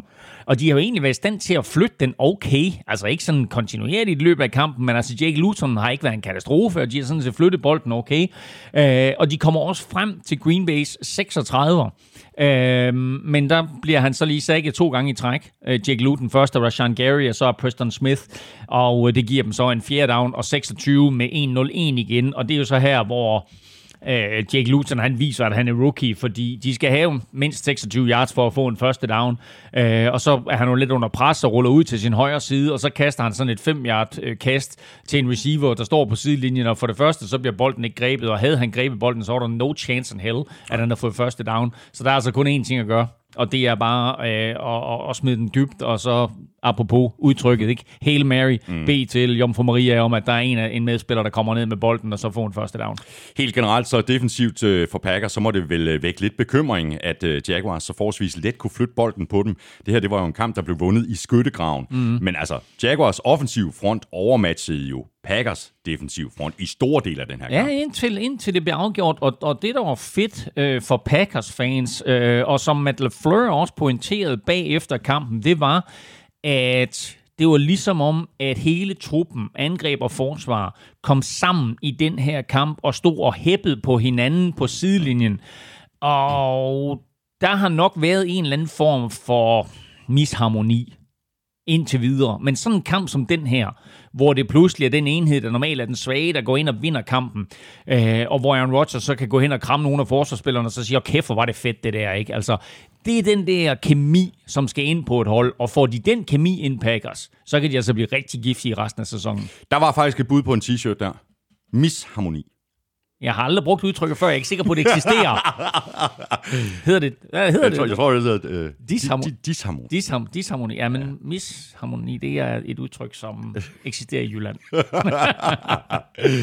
En sidste lille note her. Det er jo sjældent, at øh, Ponder får specielt meget omtale. Øh, Det sker nogle gange her i NFL-showet, men altså, vi skal vel rose Jaguars Ponder, Logan Cook. Han placerede jo øh, bolden dybt gang på gang på gang og gav faktisk Packers svære udgangspositioner. Igen må vi bare lige pointere special teams, fordi det her var en kamp, hvor Jaguars special teams jo faktisk er rigtig gode, og er med til at give dem ja. en chance for at vinde kampen. Fordi et, så gør deres punter det rigtig godt. To, så gør deres punt returner det rigtig godt, fordi Keenan Cole scorer jo blot det andet punt return touchdown, vi har set i NFL i år. Og så i øvrigt på 91 yards, hvilket er klubrekord for, øh, for Jacksonville Jaguars. Og så scorede han i øvrigt også, Keenan Cole, et øh, touchdown på 12-yard catch. Øh, så øh, så det, var, det var en stor dag af ham, og, øh, og, og, og igen må vi bare sige, at der er tre enheder på et fodboldhold, og special teams kan, var jo altså tæt på at vinde den her kamp, men det var men, Jaguars som hold var ikke i stand til at afgøre det til sidst. Mm. Og Jaguars, de er 1-8, de spiller hjemme mod øh, Steelers. Packers, de er 7-2, og de skal til Indianapolis og spille mod Colts. Og så fik øh, Giants deres øh, tredje sejr i år. Alle deres vundne kampe er kommet inden for divisionen, og søndag aften der vandt de altså hjemme med 27-17 over Eagles. Er det ikke lidt for ringe af Eagles at præstere så dårligt oven på en bye week? Altså hvis Eagles skal vinde NFC East, så er det vel sådan en kamp her, der bare skal vindes. Jamen, det var super skuffende af, af Eagles, og det var egentlig også en super skuffende indsats af Carson Wentz, fordi Eagles sådan stille og roligt bliver mere og mere raske. Altså, han har både Miles Sanders tilbage, og han har Alshon Jeffrey tilbage, og Lane Johnson er tilbage på den offensive linje. Så de er mere raske, end de har været længe, men øh, man må bare sige, at øh, Giants forsvar var, var for stor en mundfuld, fordi det er altså en meget, meget under vurderet enhed, mm. det her uh, Giants forsvar. Jeg synes, øh, de spiller virkelig godt. Og uh, deres defensiv linje, Giants, er fyldt med studs. De spiller jo et, et, et 3-4 forsvar nu, øh, og de tre forreste der, det er, er Leonard Williams, øh, det er, øh, hvad hedder han, Dalvin Tomlinson, og så er det Dexter Lawrence, øh, og det er en rigtig giftig trio. Øh, og øh, forsvaret her under Joe Judge øh, har nok overgået de flestes forventninger. Og en af de små genialiteter, som Joe Judge han gjorde, det var jo, at han hævde jo Patrick Graham ind øh, som defensive coordinator. De to arbejdede sammen øh, hos Patriots fra hvad er det været, 2012 til 17 eller noget i den retning. Ikke? Øh, Patrick Graham har så lige været på andre steder, jeg mener, han sidst var i, i Dolphins. Men han kommer altså ind, og han var blandt andet defensive line coach for New England Patriots. Og her der har han altså en rigtig god trio at arbejde med, og den måde, som den trio sørger for, at alle andre på forsvaret får nemmere øh, arbejdsbetingelser. Det er altså en, en væsentlig faktor i succesen for det her Giants-forsvar. Øh, mm.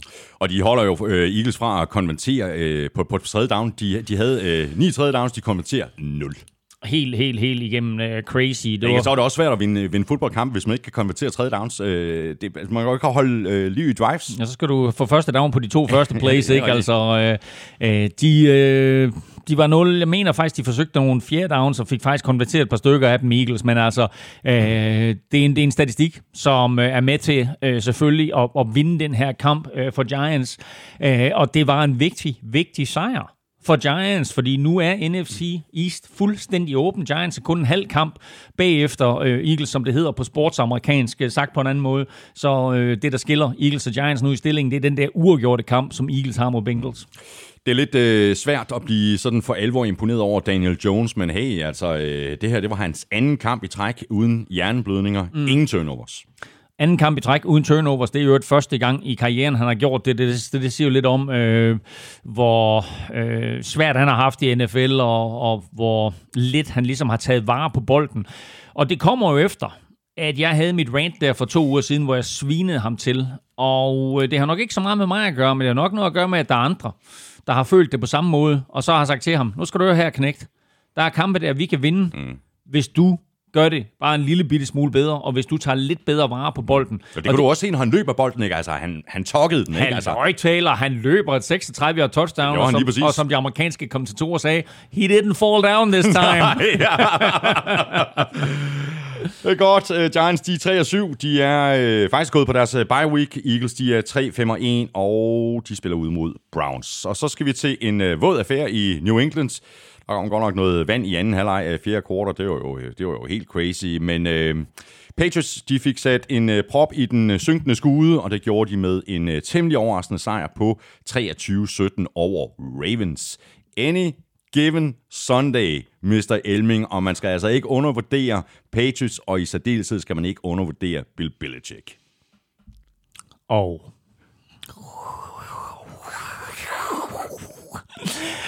det blev jo så frygtelig, frygtelig, frygtelig vejr der i fjerde kvartal. Altså, det var øh, helt vanvittigt at se, som det stod ned i lortykke stråler. Altså, det regnede så kraftigt, så tv-billedet blev helt gråt af regn. 10 minutter efter kampen er slut, der klarer det op, og der er taget et billede af stadion, hvor der er sådan, der er ikke en regndråbe, og det ser faktisk fint ud. Og der var en, der skrev på Twitter, I swear, Bill Belichick is a witch. okay, man. Men prøv at høre, ugen efter, at øh, vi sidder her i showet og pointerer, at, øh, at øh, Ravens de satte rekord for flest kampe i træk med 20 point scoret. Bum, hvad sker der? Så går de ud og scorer 17 point, taber kampen til Patriots. Altså, halløj, der er der et print til uh, det nye t-shirt. NFL-showet Curse.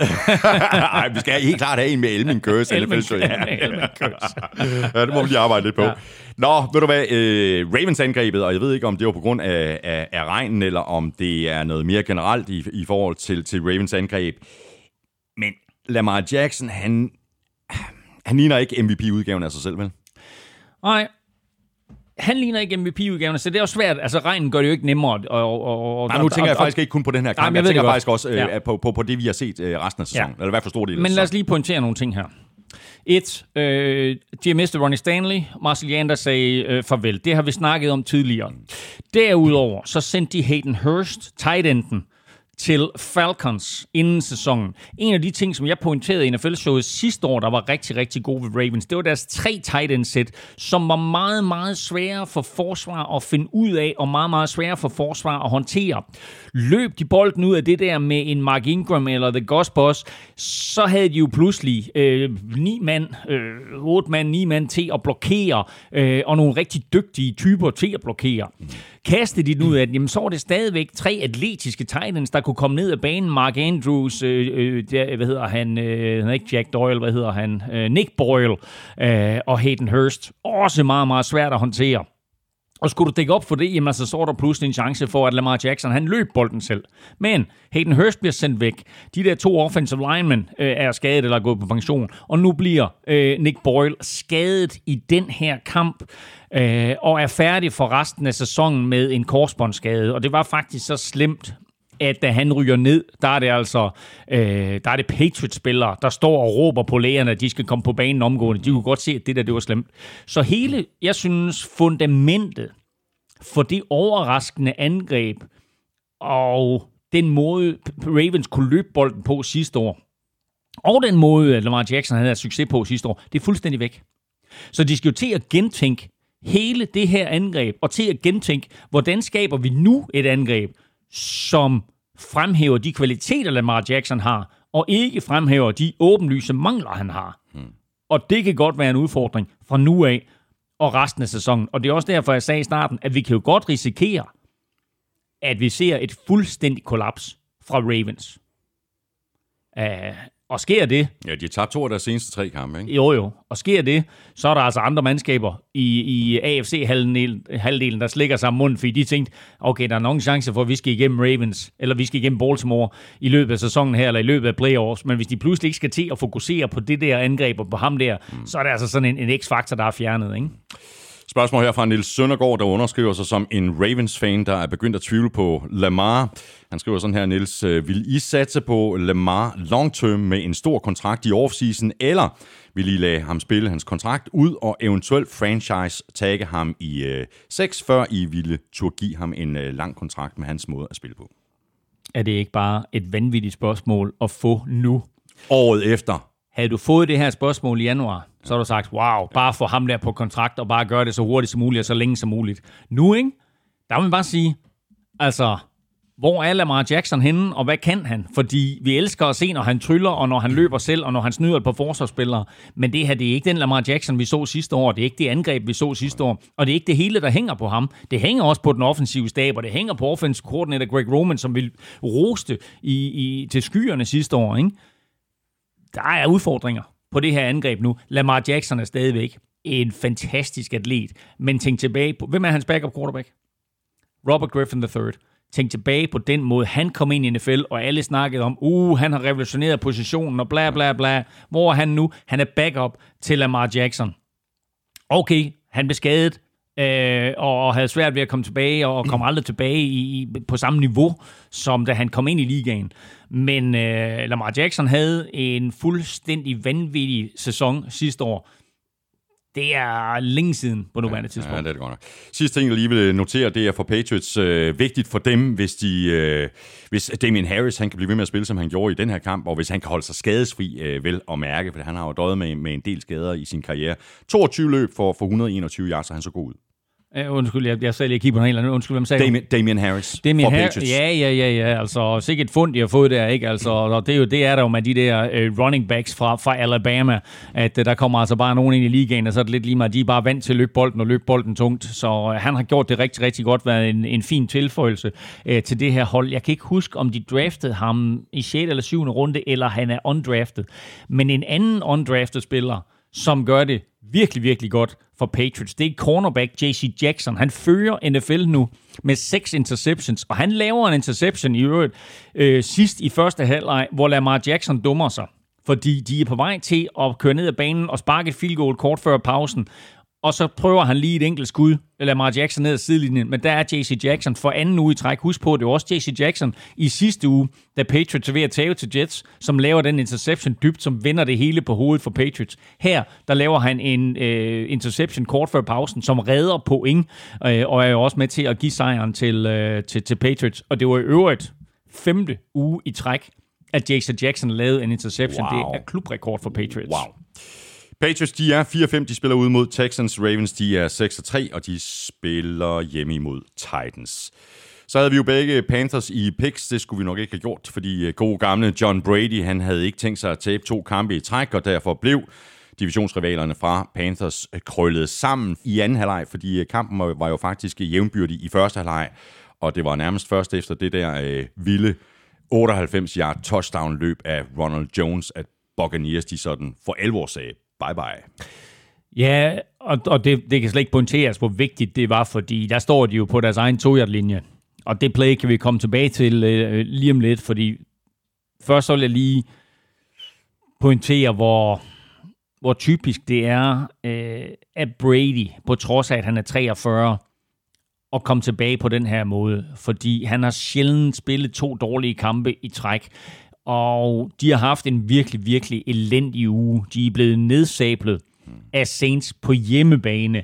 Øh, de har haft flere tilfælde af corona. De har haft træninger, der er blevet aflyst på grund af dårligt vejr. De har et fly på vej til Carolina, altså på vej til Charlotte. Der er fem timer forsinket, eller syv var det måske endda, hvor de sidder i flyet, spillerne, og bare venter på at komme afsted. Øh, fuldstændig ligegyldigt for, for den gamle mand her, som en af vores lyttere i øvrigt kaldte for ikke øh, John Brady, men for John Brandy. hvilket, jeg synes er ret sjovt. han, øh, han kaster tre touchdowns, og øh, han sniger en ind selv, som om det var 2010. Mm. Skal vi lige runde det der, øh, det der løb der? Jamen altså, øh, det er et løb op igennem midten, og det er et løb, der er designet til, at de bare skal væk fra egen mållinje øh, som vi talte om i NFL-showet for et par uger siden på, på baggrund af et spørgsmål, der kom ind, så, så har man ikke rigtig lyst til at snappe bolden dernede, og slet ikke i shotgun. Så de skal bare have et løb, der giver dem 4 yards, og tager dem fra 2 linje til 6 linjen Og i stedet for, så er der lige en misset tackling og et stort hul, og så har han altså fart nok i stængerne af Ronald Jones til, at han sætter alt og alle, og selv den sidste safety eller cornerback, der kommer ind der for, for Carolina, han kan altså lige nøjagtigt ikke nå ham, så selvom han måske lige rører ham øh, på foden, så er Ronald Jones altså væk. 98 yards. Vigtigt, vigtigt touchdown, fordi det øger afstanden fra 3 point til 10 point. Kæmpe og, forskel. og så pludselig, ikke, så, øh, altså, du, du, står der på en to linje hvis du skal punte dem, altså, så får Panthers bolden tilbage i god field position, og kan enten udligne eller, eller, eller bringe sig foran. Nu her, ikke, så kommer det der touchdown, og så, øh, så er de afgørende foran. Han kommer jo i en helt eksklusiv klub, fordi en NFL-bane er 100 yards, men du kan øh, sådan rent statistisk ikke placere bolden på 0 yard linjen så det mindste, du kan placere den på, det er 1 yard linjen Så det vil sige, at det længste touchdown kan være, hvis det ikke er et kickoff return, eller punt return, eller en interception touchdown. Det længste et offensivt play kan være, det er 99 yards. Og der har været tre andre spillere i NFL's historie, der har løbet et touchdown på 98 eller 99 yards. Derrick Henry husker vi øh, fra, fra sidste år. Øh, selvfølgelig. Så var der Armand Green, øh, som du også godt øh, kan huske sådan lidt tilbage der. Packers, øh, det var tilbage i 2003. Og så den første, der gjorde det, var jo øh, Tony Dorsett i øh, spil uge 17 i 1982. Og hvis jeg ikke tager meget fejl, jeg er lidt i tvivl, jeg tror faktisk, det var mod Vikings, men det snakker vi på. Og så altså, god gamle John Brady, han, han spiller for i den her kamp ovenpå en uh, miserabel affære i forrige uge. Og nok så vigtigt, så øh, altså, der var jo sådan lidt snak i, i, i forrige uge om, at Mike Evans han ikke fik nok muligheder på angrebet. Det øh, rettede Brady jo så også op på. Øh, ikke mere om, om, om den snak. 11 targets, 6 grebne bolde for, 97, øh, for 77 yards mm. og touchdown. Mm. Så snakker vi ikke mere om det. Nej, og, og, og øh, han fordelte jo sådan set bolden rigtig fint her. Vi så også endelig, vi to vi sad jo faktisk sammen og så kampen, og vi, vi, vi ser jo snakker om det helt vildt så lidt Antonio Brown har fået mm. i de her to første spil uger. Bum, så får han lige et par bolde og løber også med reverse og så videre. Så de forsøger stille og roligt at inkorporere ham øh, i angrebet. Øh, og Brady, øh, altså jeg vil sige, hvis man skal være lidt kritisk over for Brady, han har ikke det samme touch på sin dybbolde. Der mangler noget. Han har et par receiver fri på nogle, på nogle øh, dybe skud, han tager, øh, og der misser han dem altså. Øh, og det er et touch, som han har manglet. Men, men de der kast i størrelsesordenen 10 til 18 yards. Altså, der er han jo super skarp, og vi ser igen de her playfakes, hvor, hvor han lige laver en finte til running backen, og så popper op som, øh, som sådan en, en, en trold af en escake, og så kaster til, til en receiver, der løber fri 15 yards af banen. Det, det gør han bedre end nogen anden, øh, Tom Brady. I øvrigt fuldstændig overlegen yardsmæssigt anden halvleg øh, af, af, af Buccaneers. Vinder anden halvleg 322 imod 35 ja. i yards. Au, au. Øh, og vinder anden halvleg 29-6, selvfølgelig også på baggrund af, af, det her lange touchdown. Øh, det, der også skete, det var, at forsvaret, som vi har, som vi har rost til tider i år, fik Teddy Bridgewater lidt ud af sin comfort zone. Mm. Han startede ellers godt. Ja. Han startede med at complete han sine første 13 kast, tror jeg. Ja, var det, sådan, var det 12 og 13? Ja, virkelig, virkelig flot øh, start af ham. Øh, og virkede, det virkede overskudsagtigt til det Bridgewater, som vi har set ham. Men så kommer han lidt ud af sin comfort zone. Så bliver han ramt et par gange. Og vi har faktisk set det i nogle andre kampe også. Øh, også, hvad hedder det, Steelers imod Bengals, hvor, hvor, hvor de formår at få Joe Burrow ud af sin comfort zone de her quarterbacks, ikke, det er ikke altid det seks, der tæller, og selvom seks er sådan en fin statistik, og uha, vi har lavet så og så mange seks, så er en, en vigtig statistik at holde med, det er lige så meget, hvor mange gange rammer du quarterbacken, og hvor meget, mange gange presser du quarterbacken, fordi det, det tvinger ham til at tage hurtigere beslutninger, det tvinger ham øh, nogle gange til at være mere upræcis, det tvinger ham også, øh, øh, eller ikke tvinger, men det gør ham ukomfortabel, og man begynder, det ligger sådan lidt i baghovedet der, uha, nu kommer ham der, han er altså giftig, jeg er nødt til lige at slippe bolden, og det lykkedes altså for, for Buccaneers i anden halvleg at få, få Bridgewater øh, et ud af sin comfort zone, og faktisk også helt ud af banen, fordi han udgår med en skade ja, sidst præcis. i kampen. Ja. Øh, og det, jeg kunne læse mig til, så er skaden ikke øh, voldsomt Han skulle være okay. Ja. Men altså, øh, fire første downs øh, produceret øh, Panthers i, øh, i anden halvleg. Wow. Ja, syv point på seks drives. Ja. Panthers, de kunne godt have brugt uh, Christian McCaffrey. Han var jo skadet igen, ikke? Det kunne de godt. Ja. Panthers, de er 3 og 7. De spiller hjemme mod Lions. Buccaneers, de er 7 og 3, og de får besøg af Rams, og det gør de Monday night. Og så fortsatte den øh, imponerende sejrstime for Dolphins med hjemmesejren på 29-21 øh, over Chargers fem sejre i træk, og de sidste tre med Ture under center. Og det her, det var en øh, kamp, jeg havde set frem til, ikke mindst fordi det jo var en kamp, hvor vi sådan kunne se to af de mest lovende rookie quarterbacks over for hinanden. Præcis, det var Tua Tagovailoa mod Justin Herbert. Og i går, vi optager tirsdag, i går mandag, var det præcis et år siden, at Tua han kom til skade. Han blev hofteskadet i, øh, i en college-kamp, og øh, sluttede jo en ellers gloværdig college-karriere i Alabama for tidligt.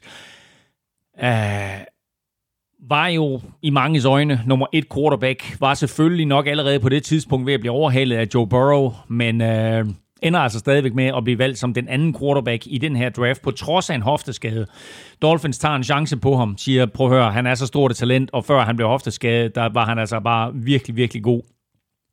Og det er han også i den her kamp. Statistisk, jamen altså ikke noget at hurra for, øh, ikke helt øh, så, så statistisk dårligt som, som, som, for, som første kamp, hvor hans indsats, øh, de nærmest ikke behøvede ham jo, fordi forsvar og special teams gjorde det så godt. I sidste uge, imod Cardinals, der gør han det jo rigtig, rigtig fint, vinder den der kamp. Øh, her i den her uge, mm, ja, sådan mellemvare statistisk, mm. men det man skal kigge på, og han kan også godt være, være uheldig at have kastet et par interceptions i den her kamp. Ikke? En enkelt, vil jeg ja. sige. En enkelt, som suser lige igennem hænderne på Kenneth Murray. Men udover det, så er jeg stadigvæk imponeret over hans præcision. Jeg er imponeret over hans præcision, når han løber med bolden selv. Altså, altså ikke løber, men når han sådan ruller ud til siderne og laver en bootleg, eller hvad det måtte være.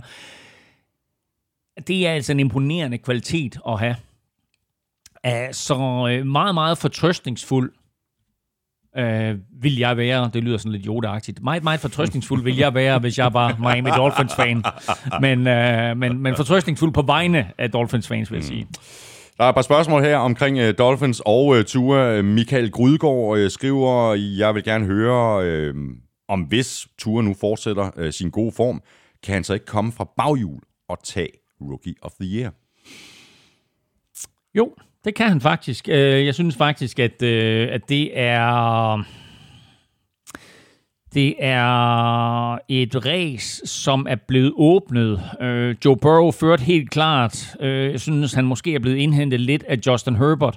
Og nu her i den direkte duel imellem Tua Tagovailoa og Justin Herbert, der er det helt tydeligt, at Tua får mest ud af det. Tua spiller så også imod det dårligste forsvar af de to, fordi Justin Herbert han er helt tydeligt op imod et forsvar. Helt tydeligt op imod det bedste forsvar, han har spillet imod. Altså Justin Herbert har jo spillet imod nogle rigtig, rigtig gode forsvar indtil videre. Men han har ikke, ej, lad os sige, han har spillet mod nogle rigtig gode hold, men han har ikke spillet mod et forsvar af den her kaliber, som, øh, som han møder i, i Miami Dolphins. Brian, Brian Flores og hans defensive stab har virkelig formået at skabe et godt forsvar. De er nummer et i, øh, de er nummer et i point imod per kamp. Vidste du det? Det vidste faktisk Nej. De er nummer et i øh, modstandernes quarterback rating. De er nummer to i at få lagt pres på modstanders quarterback, og i det hele taget, så er de med langt fremme på nærmest alle de vigtige defensive kategorier. Øh, og det betyder, at det er sådan, at de er inde i alle kampe. Mm. Og hvis, hvis Tua han bare kan holde sit øh, spil kørende, og han kan vinde, nu er han 3-0, ikke? Og i den her direkte konfrontation, der slår han Justin Herbert, og om tre uger, der er han i direkte konfrontation med Joe Burrow, og det må stå mellem de tre. Der er en outsider måske, som Justin Jefferson, receiver i, i, i Minnesota. Der er måske et par andre, som kan blande sig, men, men jeg vil sige, det står mellem de der tre quarterbacks. Og øh, kan han fortsætte, og kan han vinde kampe, og ikke dumme sig, øh, så er han klart med i, i den der pulje der, hvem der skal være offensive rookie of the year. Nu nævner du alle de her defensive øh, statistikker, hvor Dolphins de ligger helt oppe i top. Jakob Dalin Nødebo øh, skriver til os sådan her, kan Miami være et hold, der kan gå hele vejen? Det ser ud som om, at de spiller for hinanden og som en komplet enhed. De har ikke de store stjerner, men er virkelig sjove at se på. Det er præcis det, de er. Øh, jeg så en video gennemgang af det, som de kaldte deres amøbeforsvar. Og det er seks mand, helt op omkring line of scrimmage, hvor ingen er i three-point stance, og hvor de bare sådan bevæger sig rundt sådan mellem hinanden, og der er, altså, den offensive linje kommer op til bolden, så har centeren en eller anden, han kalder ud. Det kan være, han kalder øh, middle linebackeren ud, eller det kan også være, at han kalder en defensiv front ud. Quarterbacken kan gøre lidt det samme. Sådan, så man lynhurtigt lige allokerer. Fint nok, det er det her forsvar, vi spiller mod. Øh, de stiller op på den her måde. Det vil sige, du blokerer ham, og jeg blokerer ham, og hey, gider du ikke lige tage ham der, så er der styr på det. Det der møbeforsvar, de løber altså sådan lidt rundt mellem hinanden. Øh, angrebslinjen, de står og kigger, så tænker de, what the hell is going on? øh, og de har haft succes med det, øh, Dolphins. Og det var helt tydeligt, at det forvirret og frustreret Justin Herbert. Og når de så samtidig er dygtige, altså, fordi man kan godt lave sådan en møbeforsvar, og så siger den offensive linje, fuck det, vi blokerer bare, og så løber vi, så tonser vi den bare. Men de er stadigvæk, de er stadigvæk dygtige nok og aggressive nok til, at, det sådan, at de øh, sørger for at være på de rigtige pladser og dækker deres opgaver. De bruger det kun på tredje down. Det vil sige, at det er som regel tredje down og langt. Det er ikke sådan med, at de bruger sådan en møbeforsvar på tredje down og en. Så er det nemlig, så siger angrebet bare, hey, altså, så giver vi bare ja, til en tung, tung running back, så løber vi den. Ikke? Men de bruger den i situationer, hvor det er sådan, at angrebslinjen siger, okay, men vi skal nødt til lige at finde ud af, hvem blitzer, og hvem gør ikke, og, og kommer der ekstra pres, eller, eller hvad er det her for noget? Og det var tydeligt, at både øh, den offensive linje og Justin Herbert blev meget forvirret af det her. Mm. Og Chargers, de er 2 og 7, og de spiller hjemme mod Jets. Dolphins, de er 6 og 3, og de spiller ud mod øh, Broncos. Havde du lige en, øh, en kommentar mere? Jamen, jeg har faktisk flere ting her, fordi Dolphins næste tre modstandere har vundet til sammen fem kampe. Det er Denver, det er Jets, og det er Bengals. Mm. vil sige, så kan de altså gå 3 og 0 der, ikke? Øh, og så, øh, så, så er de pludselig altså ikke bare banker de på til slutspillet, så banker de på til at, at, at vinde AFC East. Og en sidste ting øh, er, at Jason Sanders, Dolphins kicker, jo brændte for første gang i år. Han rammer godt nok på en 50'er, en 45 og 49, men han brændte for 47 yards, efter han ellers havde sparket 40 spark ind i træk i år, men var den sidste kicker, der mangler at brænde spark i år. Nu har alle kicker i NFL brændt, brændt mindst et spark. Godt, så er vi fremme med den her øh, sindssyge kamp mellem øh, Cardinals og Bills. Murray back to throw. Flushed out, rolling left in trouble, slips a tackle, gotta launch it. He does. Left side, into the end zone, jump ball, and it is. Is it caught? Is it caught? Oh my goodness, it's caught! DeAndre Hopkins caught it! He caught it for a touchdown with one second left! I can't believe it! You've gotta be joking me! Hopkins reaches up with three defenders around him and pulls it in, and the Cardinals lead it 32 to 30 with a second left. You can't cover Nuke. You're not going to be able to cover him. Throw the ball up. That's what Kyler Murray did. He extended the play with his legs and just chucked that thing up into the air. Into the desert sky, baby! and D Hop brought it down! Touchdown! det er et fantastisk klip. Du sendte det til mig her i, i, i morges. Det her, det er jo ikke, det er jo ikke tv-kommentatorerne. Det her, det er jo... Øh, Det er radiokommentatorerne. det er fra, øh, som Fra- helt, helt åbenlyst. øh, af Arizona-fans. Ja, præcis. Ja. Og den dybe stemme der, det er en, en meget, meget legendarisk øh, Arizona-kommentator, som får lov til at kommentere nogle kampe på tv i preseason, men ikke øh, får lov til at kommentere i løbet af sæsonen. Men så er det dejligt, at vi kan, vi kan høre det her radio call, som det hedder, helt op og ringe. Naturligvis, fordi Ja, de, de, de tror som os andre jo heller ikke på, at øh, øh, Ej, DeAndre Hopkins de kommer tvivler, ned på... De tvivler faktisk. Is it øh, caught? Ja, lige præcis. De, fordi de, er- de er mere forsigtige end tv-kommentatorerne med sådan ligesom at, at, at kalde touchdownet. Ikke? Og hvis du sidder derude nu og, og, og lytter, så prøv lige at trykke på tilbage-knappen en eller to gange, og så hør øh, den opgivende stemme, som det hele starter med. Murray drops back. And he throws the ball. Ikke? Og derfra, der eksploderer det. Ikke? Fordi de tror jo heller ikke på det. Og det her play her, et er, at DeAndre Hopkins kommer ned med bolden og scorer det her fuldstændig vanvittige touchdown. Gå øvrigt ind på Gud Klud og se playet, det ligger derinde. Og der gør, at Cardinals altså vinder kampen med 32-30. Præcis. Men et er, at han griber bolden. To er, at Kyler Murray endnu en gang bare bruger sine atletiske evner til at skabe et play. Fordi det er selvfølgelig super sjovt at se på ham, når han løber rundt og vimser lidt rundt og kaster bolden eller løber bolden. Men han gør noget på det, på det her play her, som er afgørende. Et, han er i pres i lommen, løber ud til sin venstre side.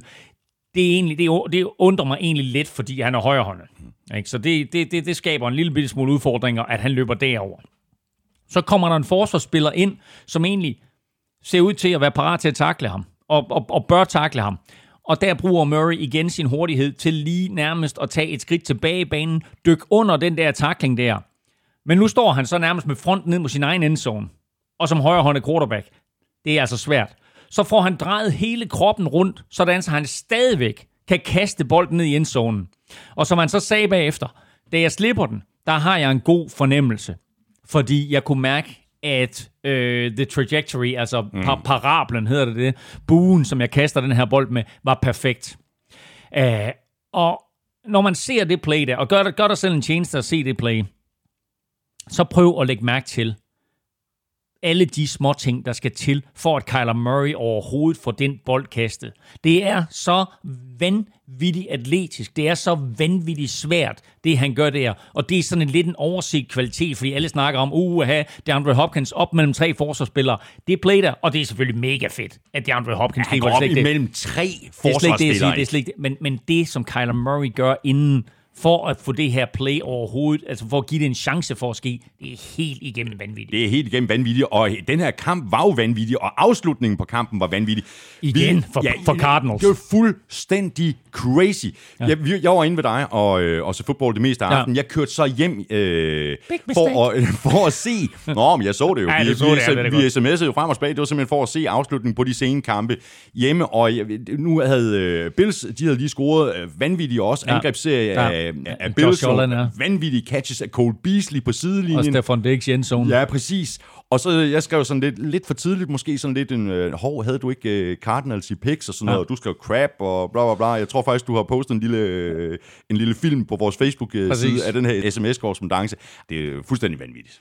super, super fed kamp endnu en gang for Cardinals. Og jeg kan huske, at øh, det år, hvor, hvor Panthers de tabte Super Bowl til, øh, til New England Patriots Super Bowl, hvad var det, var det Super Bowl 38, må det have været, ikke? Øhm, der, øh, der blev de jo kaldt som The Cardiac Cats, fordi øh, dem, der, dem, der sad og holdt med Panthers det år, de fik nærmest hjerteslag hver uge, fordi deres kampe var så sindssygt spændende øh, og blev afgjort til allersidst. Prøv at tænke på Cardinals her går ud, slår Seahawks i overtime, taber til Dolphins på mere eller mindre det sidste play i kampen, vinder her på mere eller mindre det sidste play i kampen. Øh, sindssygt fede kampe, de spiller. Vi, altså, jeg tror, vi kårede kampen øh, mod, mod, mod Seahawks årets bedste kamp. Den bliver jo lige overgået mm. i den her uge, mm. og fællesnævneren er selvfølgelig, at det er Cardinals, der er involveret i begge to. Ja. Og den her måde, som Cardinals øh, kommer tilbage på og, og, og vinder den her kamp, efter at have været helt nede i, i sækken mod Bills, og så, ja, ja, der skal også noget held til, udover at det, det er to øh, vanvittigt dygtige spillere, som altså laver mm, det her spil, mm, Kyler Murray mm. og så DeAndre Hopkins. Men det viser vel i virkeligheden, at Cardinals er et hold, vi skal tage alvorligt, også i forhold til playoffs. Altså, øh, den her øh, vilje, øh, den her gejst til at tro på det til det aller sidste. Nogle gange, der, der går det så, og andre gange mm. øh, går det ikke. Men, øh, og nu fører de divisionen, de fører NFC Vest. Det er tit sådan i NFL, at når du kommer inden for red zone, så skal du simpelthen score touchdown. Du, du, du, du må ikke komme derfra uden point, og du kan godt acceptere, at du får tre point, men du skal helst score touchdown. Cardinals er nødt til at score, er nødt til at nøjes med et field goal på deres tre første angrebsserier. Og derfor så står de og i fjerde kvartal og er bagud 23-9. Og så tænker man, om det her, det er jo... Øh, ej, det passer ikke, det er midt i tredje kvartal. Det er jo 23-9 midt i tredje kvartal. Øhm, og så tænker man, at men den, den, den kører Bills hjem, den her. Og jeg var sådan en, set, apropos det der med picks, jeg var sådan lidt skuffet. Jeg tænkte, det var da egentlig, altså, det var da egentlig underligt, at Bills er så overlegne. Hvor jeg så tænkte, hold kæft, man, var så Bills, de er jo for real. Og så begynder Kyler Murray sit comeback.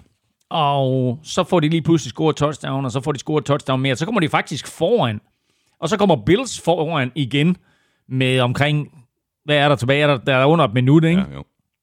Uh, på det der, den, det drive, som du snakker om, hvor Josh Allen jo faktisk fyrede et rigtig, rigtig fint drive af, uh, og uh, på det afgørende uh, kast i endzonen, der snyder Stefan Diggs jo fuldstændig Patrick Peterson uh, og griber et, et touchdown og bringer Bills foran, og så tænker jeg, okay, så er den kamp overstået. Men uh, så kommer der altså lidt Kyler Murray-magi, og så får han jo altså smidt den her ned i endzonen, og så vinder, så vinder Cardinals.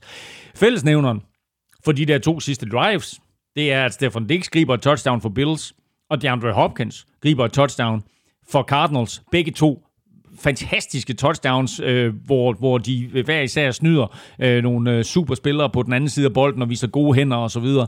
Øh, og de spillede jo begge to for andre klubber sidste år. Hmm. Stefan Diggs for Vikings, DeAndre Hopkins for, for Texans. De ligger lige nu nummer 1 og 2 i NFL i grebne bolde, og yards. Mm. Og Cardinals fik stort set DeAndre Hopkins for ingenting. Det er helt crazy, og jeg så også en, en, så en kommentar om nu her.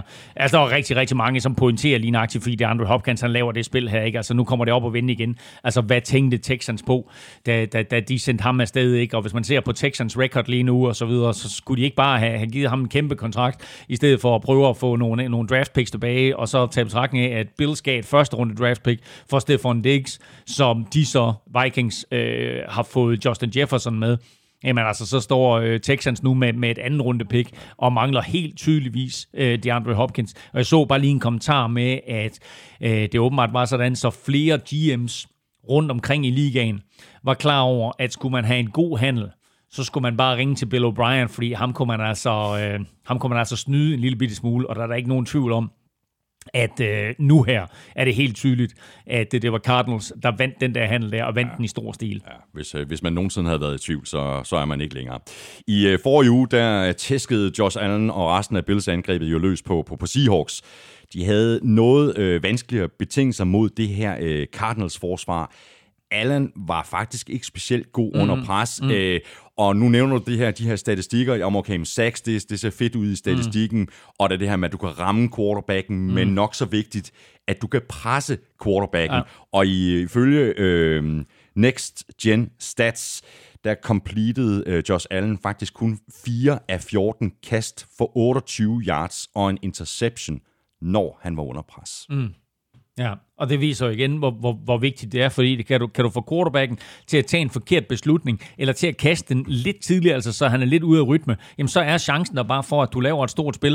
Uh, enten at du, at du, du stopper angrebet fra at få en første down, eller som her også, at man kan få en interception. Mm. Det er jo sådan en, en meget op- og ned kamp for, for Josh Allen. Han kaster to touchdowns og kaster to interceptions og leverer det der afgørende drive til Stefan Diggs, mm. som så ender med ikke at blive afgørende alligevel. Det er jo ikke hans skyld. Det er ikke Josh Allens skyld, Nej. at det sidste, uh, den sidste Hail Murray Murray der, at, at, at den sker. Øh, så man kan, man kan sige det igen.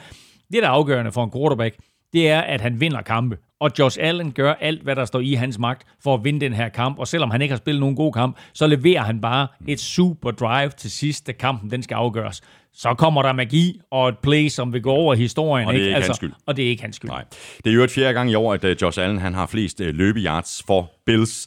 Uh, det er jo fint nok at have en quarterback, der selv kan løbe med bolden, men det kunne måske også være fint nok, hvis running backsene fik lidt mere ud af det.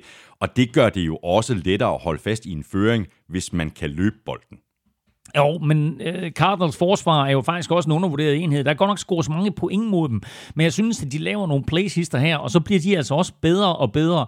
Igen, de har mistet Chandler Jones, det gør ondt. Til gengæld vil jeg lige sige, at Isaiah Simmons, som vi har været lidt efter, han begynder altså at få flere og flere snaps for det her forsvar, og han har også... Altså rookien. Rookien, ja, øh, som, som vi jo havde så store forventninger til, og som ikke rigtig har kunne komme på banen. Øh, nu er han sådan begyndt at finde ud af, hvordan det hænger sammen i NFL, og nu ser vi pludselig, hvor atletisk han er, og hvor alsidig han er, fordi han er tilbage i opdækningen, og han er inde og lægge pres på, øh, på, på Josh Allen. Øh, jeg tror faktisk, det er ham, der lægger pres på ham, da, da han kaster sin interception, Josh Allen. Så små ting hele vejen igennem, som gør Isaiah Simmons god eller bedre. Øh, og det, det kan være en vigtig faktor fremadrettet for, for Cardinals forsvar. Og Cardinals de er 6-3, og de øh, åbner runden natten til fredag ude mod Seahawks. Bills de er 7-3, og de er gået på deres bye week. Så er vi fremme ved den øh, sidste kamp, et rent øh, NFC Vest opgør mellem Rams og Seahawks, og Rams trak det længste strå på hjemmebane med en sejr på 23-16, og vi har jo skamros Russell Wilson masser af gange og med god ret. Han er så lidt ned i en øh, bølgedal i øjeblikket. Han laver ukarakteristiske fejl og dyre turnovers, øh, hvor vi jo ellers er vant til at se Wilson lave et par genistreger, der så gør, at øh, Seahawks vinder tætte kampe. Og hvor, hvor, hvor mange gange har man ikke set Russell Wilson hive mm. et eller andet op af, af hatten på det, på det sidste drive, hvor Seahawks de trækker en, en, en, en tæt sejr i, i land. Men det er altså en anden Wilson, vi har set her i de seneste par ugers tid. Og det er også en Wilson, der er presset af, at hans forsvar øh, er så ringe. Men jeg synes også, at han begynder at tage nogle unødige chancer og begynder at tage nogle beslutninger, som vi ikke har set ham øh, gøre tidligere. Den interception, han kaster i, øh, er det slutningen af første halvleg eller starten af anden, ud i venstre øh, hjørne af endzone, der kan han jo stille og roligt løbe bolden selv for en første down, men tænker, ah, nu kaster den lige dernede, det, det er et federe spil. Så, altså, men øh, altså, der skal han bare tage, hvad forsvaret giver ham. Øh, nu har de tabt tre ud af de sidste fire. Øh, vildt nok med, med Titans og Seahawks, ikke? de åbner altså begge to sæsonen 5-0. Nu har de tabt, begge mandskaber har tabt øh, tre af de sidste fire fire. Og en af grundene til, at øh, Seahawks har tabt tre af de sidste fire her, det er altså, at, at Russell Wilson i de der tre nederlag har lavet 10 turnovers. Uh, det er vi altså ikke vant til at se. Tre turnovers, tre turnovers, fire turnovers, uh, tre i den her kamp. Uh, og det er vi altså ikke vant til at, til at, til at se fra ham. Uh, samtidig så formåede Seahawks ikke at score touchdown i de sidste 54 minutter af den her kamp. Nej.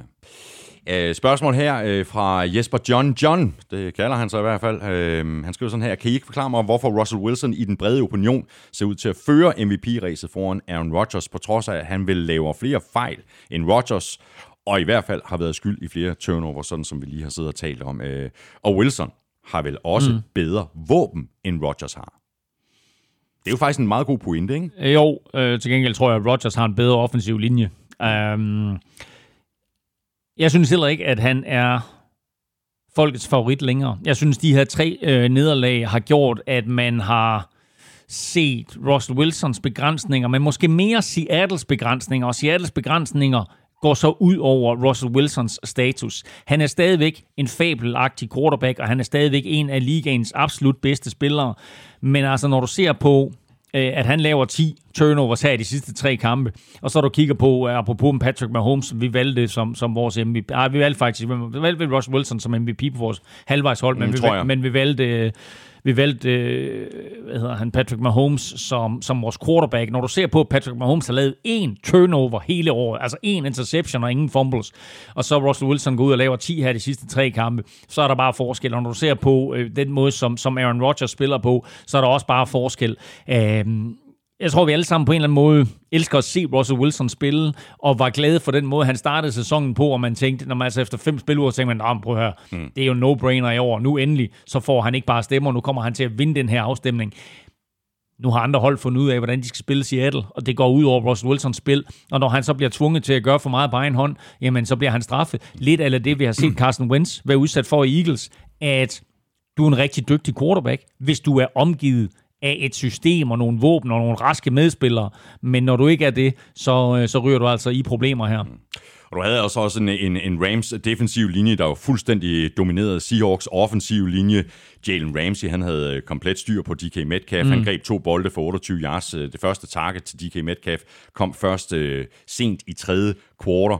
Øhm, der var pres på Russell Wilson. Hvor mange gange sagde de ham? Fem gange? Seks mm, gange? seks Øh, gange. Leonard Floyd havde i hvert fald øh, tre af de her mm, sacks. Ikke? Mm. Og vi kunne vel også i virkeligheden have nomineret Darius Williams til ugens spiller. Han lavede begge interceptions på Wilson, og han havde et derudover et kæmpe spil i endzone.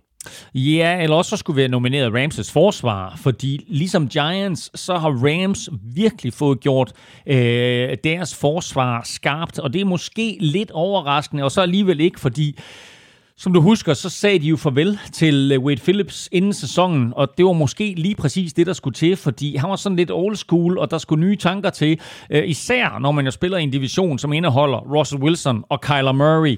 Øh, så ind kommer Brandon Staley.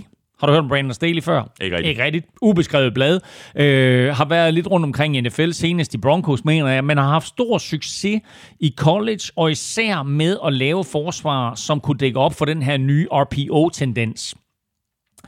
Det begynder virkelig øh, at give bonus nu. Forsvaret, forsvarsspillerne forstår systemet, øh, og så er det ikke bare nogle store spillere, som sådan løber rundt og leger forsvar, og så laver et stort spil hister her. Og nu er det et helt støbt forsvar, som skaber gode situationer for hinanden, præcis som du siger. 6-6 af det her forsvar, og der er jo sådan en statistik, der hedder, Leonard Floyd får 3, Aaron Donald får 0.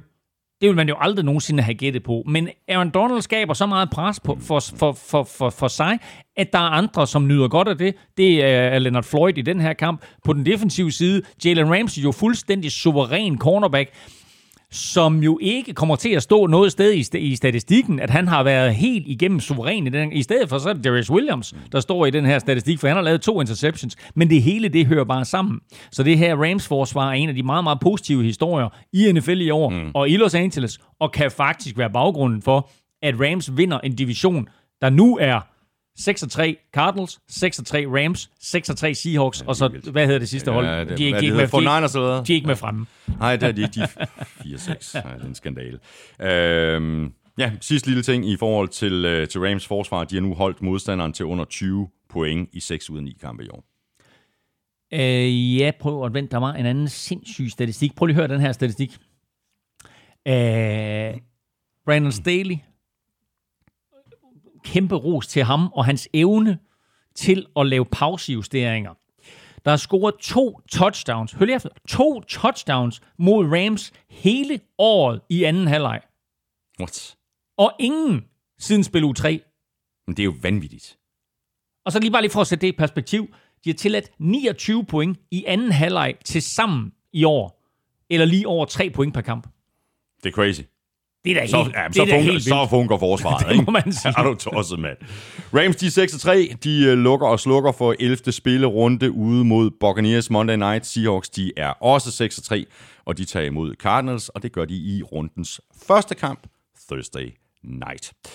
Dermed øh, kom vi øh, helskinnet igennem 10. spillerunde. Lige om lidt, der ser vi frem mod uge 11. Først der skal vi lige et smut omkring dit øh, momentometer, Claus Elming. Jamen, øh, det er langt fra færdigt, men jeg har dog styr på, øh, på toppen, vil jeg sige, fordi øh, Steelers vandt så øh, de rykker sig ikke ud af flækken. Og Chiefs sad over, så de rykker sig heller ikke ud af flækken. Til gengæld, så må vi sige, så øh, var øh, sidste uges tre af Baltimore Ravens, så var de ude i et stormvær på alle måder imod New England Patriots. Så derfor så ser det ud til lige nu, og jeg har ikke justeret det helt på plads endnu, men det ser ud til lige nu, at New Orleans Saints bliver træer. Sådan der, det er interessant, og hele Elmings momentometer finder du det sædvanlige sted, når Elming altså er færdig med at skrive på det, og det er selvfølgelig inde på uh, gulklud.dk. Vi skal have quizzen! Åh, Det er tid til quiz, quiz, quiz, quiz, quiz. læste du det der med, at der, der var nogen, der var utilfredse med den her quizdinkel? Det kan, det kan jeg forstå. Ja, jeg tror, var det kun en, der var utilfreds med. Åh, det var vist en enkelt. Så var der masser, der ja. kom ind, uh, ind for højre og forsvarede Ja. Ja, men... Det han øhm, ikke forstår, det er, den er jo lavet live. Det er jo ikke en, det er jo ikke en, du vi sætter os ned og så tænker, oh, nu skal den lyde sådan her. Det er meget organisk. Ja, det er meget organisk, Ja, ja. ja, lige præcis. Godt, øh, frem ved quizzerne. Og quizzerne, de oh. præsenteres i samarbejde med TyCube. Dit game day måltid. Nej, ingen mere. Så er vi fremme ved quizzerne, og ja. quizzerne præsenteres jo i samarbejde med TyCube. Dit game day måltid. Ja. Nej, var det godt? Jo, jo. Dit game day måltid. Ja, det er federe, øh, altså, når, du, ikke- når du ikke forser den alt for Okay, meget. ja. Quizzerne de præsenteres i samarbejde med TyCube. Dit game day måltid. Nej, Ej, det lød helt fjollet, det der. vi gør det bedre næste uge. Ja. Åh, oh, ja. Øhm, TyCube er bedre end, end vores slogan, ikke? Bestemt. Og en lille er virkelig god. Øhm, Alt lille er godt. Alt lille er godt. Øhm, det er mig, der skal svare først, er det ikke? Godt. Steelers er 9-0. Hvad var NFL's sidste 9-0 hold? Jeg har et par bud. Ja. Øh, Patriots kunne godt være gået 9-0. De er helt sikkert gået 9-0. Ja. Også inden for... Ja, jeg ved ikke, jeg kan ikke huske. hvor- Patriots var 9-0 i, Tilbage i to, 14-15 eller sådan i 2007 var de 9-0. Der gik oh, de skal vi så langt 18-0. tilbage? Der gik de 18-0 og tabte Super Bowl. Og de har ikke været 9-0 siden, siden da? Nej. Okay. Øhm, men Patriots har en quarterback nu, der tidligere har spillet for et andet hold. Ja. Det er mit bedste bud, at det er Panthers tilbage i 15 eller 16. Ja. Heller ikke. Jo. Nå.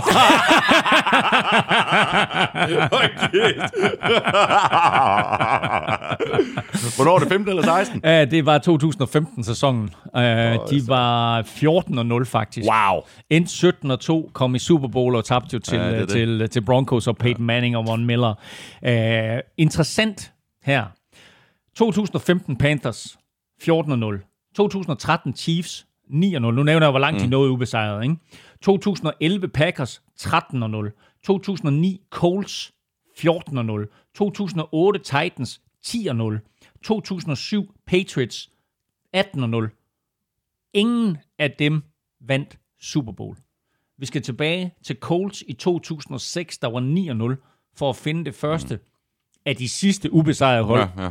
Der Som- som gik hele vejen og der, vandt Super Bowl. Der, der, der vandt Super Bowl. Wow. Øhm, og det eneste ubesejrede hold selvfølgelig, der gik hele sæsonen igennem ubesejret, det var 1972-udgaven øh, af Dolphins. Dengang var der kun 14 grundspilskampe, to slutspilskampe og så Super Bowl, så de gik altså 17-0. Eneste ubesejrede hold i NFL's historie. Godt, så skal vi til uh, Amstrup's uh, det quiz. Spørgsmålet var altså, Jarvis Landry har i sine første syv sæsoner grebet 600 bolde. Hvil- Hvilke seks andre receiver har gjort det samme? Ja, Odell Beckham. Mm, nej, han er ikke på listen. Seriøst? Ja. Nå. Randy Moss. Nej. Han er ikke på listen. Nå, okay. Det var dine to bedste bud. Okay. Okay, DeAndre Hopkins. Ja, yeah. bingo! Ja. Hold kæft. Okay, nå. Øh, okay, nu skal jeg tænke mig om. Jarvis Landry tog rekorden fra... Øh, Hvem var det, han tog rekorden fra? Hvorfor kan jeg ikke lige huske det nu? Øh, du, du, du, og det er også derfor, jeg ville have haft Odell Beckham til at være på, for jeg troede, det var Odell Beckham, han tog rekorden fra. Okay, så okay, jeg skal lige høre, er det 5 eller 6, jeg skal op på? Det er 6, 6, Seks i alt. 6 Du har, den ene, du har den ene nu. 600 catches på de f- første syv sæsoner. Mm. Øhm, Mike Evans. Nej. Heller ikke.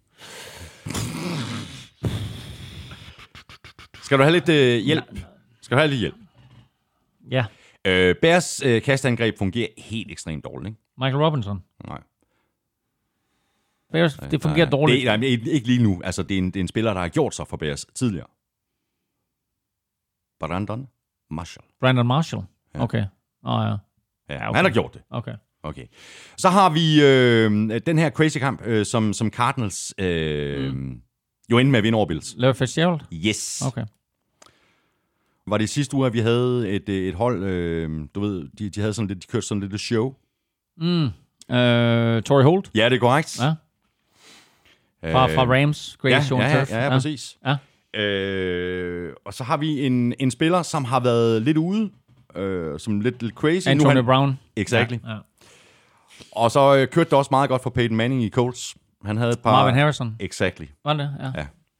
Så er vi oppe på seks. Marvin Harrison, Antonio Brown, ja. Ja. DeAndre Hopkins, Torrey Holt, Larry Fitzgerald og Brandon Marshall. Dem fik jeg da. Ja, det gjorde det sad lige skabet. det er godt. Så er vi nået frem til øh, uge 11, og øh, før vi skal høre fra The Stat Man, Lukas Willumsen, så skal vi lige have rettet en lille fejl, faktisk. Øh, jeg sagde i sidste uge, at stillingen var 86-81 til mig. Som en af vores gode lyttere, Lars R. Vold, der har gjort opmærksom på, så er det ikke korrekt. Stillingen var faktisk 87-82, altså en sejr mere til os begge. Og jeg har øh, kommunikeret lidt øh, frem og tilbage med øh, Lukas, og øh, vi er blevet enige om, at vi havde misset at få Monday Night-kampen i uge 7. Den havde vi simpelthen misset at få skrevet ind i vores øh, statistik. Den fejl er altså rettet nu. Det ændrede ikke ved, øh, ved, ved, ved stillingen. 87-82 førte jeg før den her runde. Crazy Stats fra Lukas Willumsen lyder sådan her i den her uge.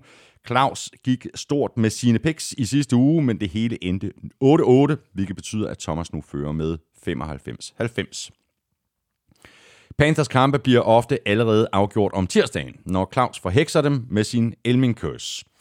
De har nu tabt syv gange i træk, når Claus har troet på dem, og til med 13 af de sidste 14 gange. Der er dog et stykke vej op til den længste udgave af en uafbrudt Elming Curse, der varede fra sæsonstart i 2015 til og med uge 4 i 2018. I den periode troede Claus på Browns 14 gange, og de tabte hver eneste gang. Derudover så er Thomas den eneste af jer, der fortsat har en perfect record for et af holdene i denne sæson, hvilket er helt omvendt af holdets reelle records. Det er nemlig i Jets kampe, hvor Thomas er 9-0. Så er vi nået til 11. spilrunde. Fire hold er på bye week, og det er 49ers, Giants, Bears og Bills. Jeg vil sige, inden det sådan, at vi begynder at, at, at ramse kampen op her, spil uge øh, 10, vi lige har været igennem, havde faktisk en masse kampe, som øh, nævnte det i toppen også af udsendelsen, som var vigtige for udviklingen øh, i NFL og divisionerne, men sådan på papir var det ikke nogen super fede kampe. Den her spil u 11, vi går ind i nu, hold nu kæft nogle fede kampe. Det er helt vildt, og, og, og de, de er svære også i picks, ikke? Svære i picks, men bare altså så mange fede kampe. Både nogle rivaliseringer og nogle kampe, der får afgørende indflydelse på, hvordan slutspillet kommer til at se ud, og hvordan divisionerne kommer til at se ud. Vi lægger ud med uh, Seahawks Cardinals. Torsdag nat. Ja. Det er i Seattle, uh, men jeg ved du hvad, uh, jeg siger Cardinals. Jeg siger også Cardinals. Sådan der. Washington Bengals. Ja. Jeg siger Cincy. Ja, jeg har også Bengals. Jeg er meget i tvivl. Saints Falcons. Ja. Også meget i tvivl. Jeg siger Falcons. Jeg siger også Falcons. Nej. Jo. Uh, Jaguars Steelers. Steelers. Steelers. Texans Patriots. Patriots. Nu tror jeg på dem igen. Ja, men så laver vi, så, så, så, så, så går vi i den retning. Så siger vi, øh, Uafgjort. nej, jeg har også, jeg har Patriots stående. Jeg kommer ikke til at ændre det bare derfor. Nej. Ja. Browns Eagles. ja Browns. Jeg har også Browns. Mm. Panthers Lions. Ja. Kom så. Panthers. Lions. Ravens Titans. Rematch af ja. sidste års slutspilskamp, hvor Titans overraskede hele verden ved at slå Ravens samme sted i Baltimore. Jeg siger Titans. Så siger Ravens. Chargers Jets. Chargers. Chargers. Broncos Dolphins. Dolphins. Dolphins. Vikings Cowboys. 100 point. 100 point. Vikings. Vikings. Colts Packers. Kom så. Jamen, jeg siger Packers. Gør du det? Ja. Packers. det gør jeg sådan set også, men... Øh... Nej, ved du hvad, så siger jeg Colts. Ja, men øh, den kan også godt gå, gå hen og blive Vi, rigtig, rigtig spændende. vi skal have spænding her. Ja. Raiders Chiefs. Den er også svær. Chiefs eneste nederlag mm. var til Raiders Ja. for 4-5 uger siden. Mm. Det var øh, ja, det var i Kansas City. Nu der er det i Las Vegas. Uh, jeg tror, med Holmes og Company jeg også. have, have revanche. Tror jeg også. Men, øh, Jeg siger også ja. Chiefs. Vi siger Chiefs. Og så mangler vi bare Buccaneers Rams. Ja. Jeg tager den, du ikke tager. Okay, jeg siger Buccaneers. Jeg siger Rams. Sådan der. Tak for nu, Elming. God fornøjelse. I lige måde. Og held og lykke med dine uh, picks. Ja, ikke lige måde. Og øh, stort tak til dig selvfølgelig, fordi du lyttede med. Hvis du øh, synes om det, vi laver, så kunne du overveje at give os en anmeldelse af nogle stjerner. Et af de steder, det er muligt, for eksempel i iTunes. Du kan også støtte os på tier.dk eller via det link, der ligger øverst på nflsøde.dk. Det giver dig chancen for at vinde masser af taffelchips og altså også vores egne chili cheese og barbecue. Kæmpe stort tak til I 647, der støtter os lige nu. Og må jeg så lige sige også, der, at vi også har vores øh, Facebook-side, som øh, jeg synes, det ville være fedt, hvis folk de lige gik ind og øh, likede, så vi lige kan komme over 2.000. Mm, det kunne være fedt. Og øh, så gjorde vi jo faktisk det for første gang i søndags, at vi indbød til, at I øh, derude kan øh, komme med nomineringer til, hvem der skal være ugens spiller. Fordi en gang imellem, så overser vi nogen, eller øh, der er øh, gode forslag fra jer derude i det hele taget. Så kom endelig med nomineringer i løbet af søndag aften. Øh, de skal være os i hende sådan øh, forholdsvis tidligt mandag, når vi laver vores, øh, vores endelige øh, nomineringer med, med, med, med tre spillere, der skal kæmpe om med ugens spillere. Men vi vil rigtig, rigtig gerne have jeres nomineringer ja. med i puljen. Alle bud er velkomne, og Christian Winter er stor Seahawks-fan. Måske skal du vente med at nominere Russell Carrington Wilson, indtil at øh, han rent faktisk har spillet kampen. Nå, øh, tak fordi du lyttede med, og selvfølgelig et, øh, et kæmpe stort tak også til vores øh, gode venner og samarbejdspartnere fra øh, Tafel. Husk at støtte dem, de støtter nemlig os, og husk så lige at tjekke vores øh, brand new webshop ud på nflsøde.dk-shop. Du kan også øh, komme ind i shoppen via linket øverst på nflsøde.dk, og det link, det ligger lige ved siden af et andet vigtigt link, det er nemlig linket til tier. DK. Og hvis øh, du har idéer og forslag til andre designs end dem, der allerede er derinde, så giv os endelig et øh, skud. Et af de steder, hvor du jo i forvejen kan række ud efter os, og det er selvfølgelig på Twitter og på Facebook, og så på mail Følg Elming på Twitter på snablag nflming. Mig kan du følge på snablag Thomas Kvartrup. Tak for nu. Vi høres ved. NFL-showet er produceret af Kvartrup Media, der også producerer Danmarks største politiske podcast. Det er den, der hedder Born Unplugged, som jeg laver sammen med politisk kommentator Lars Trier Mogensen. Vi er tilbage på fredag. Elming og drengene på Europa giver den gas lidt endnu, før de napper en velfortjent ferie. Elming og jeg holder ikke ferie. Vi er tilbage i næste uge. Ha' det rigtig godt så længe. Hot odds.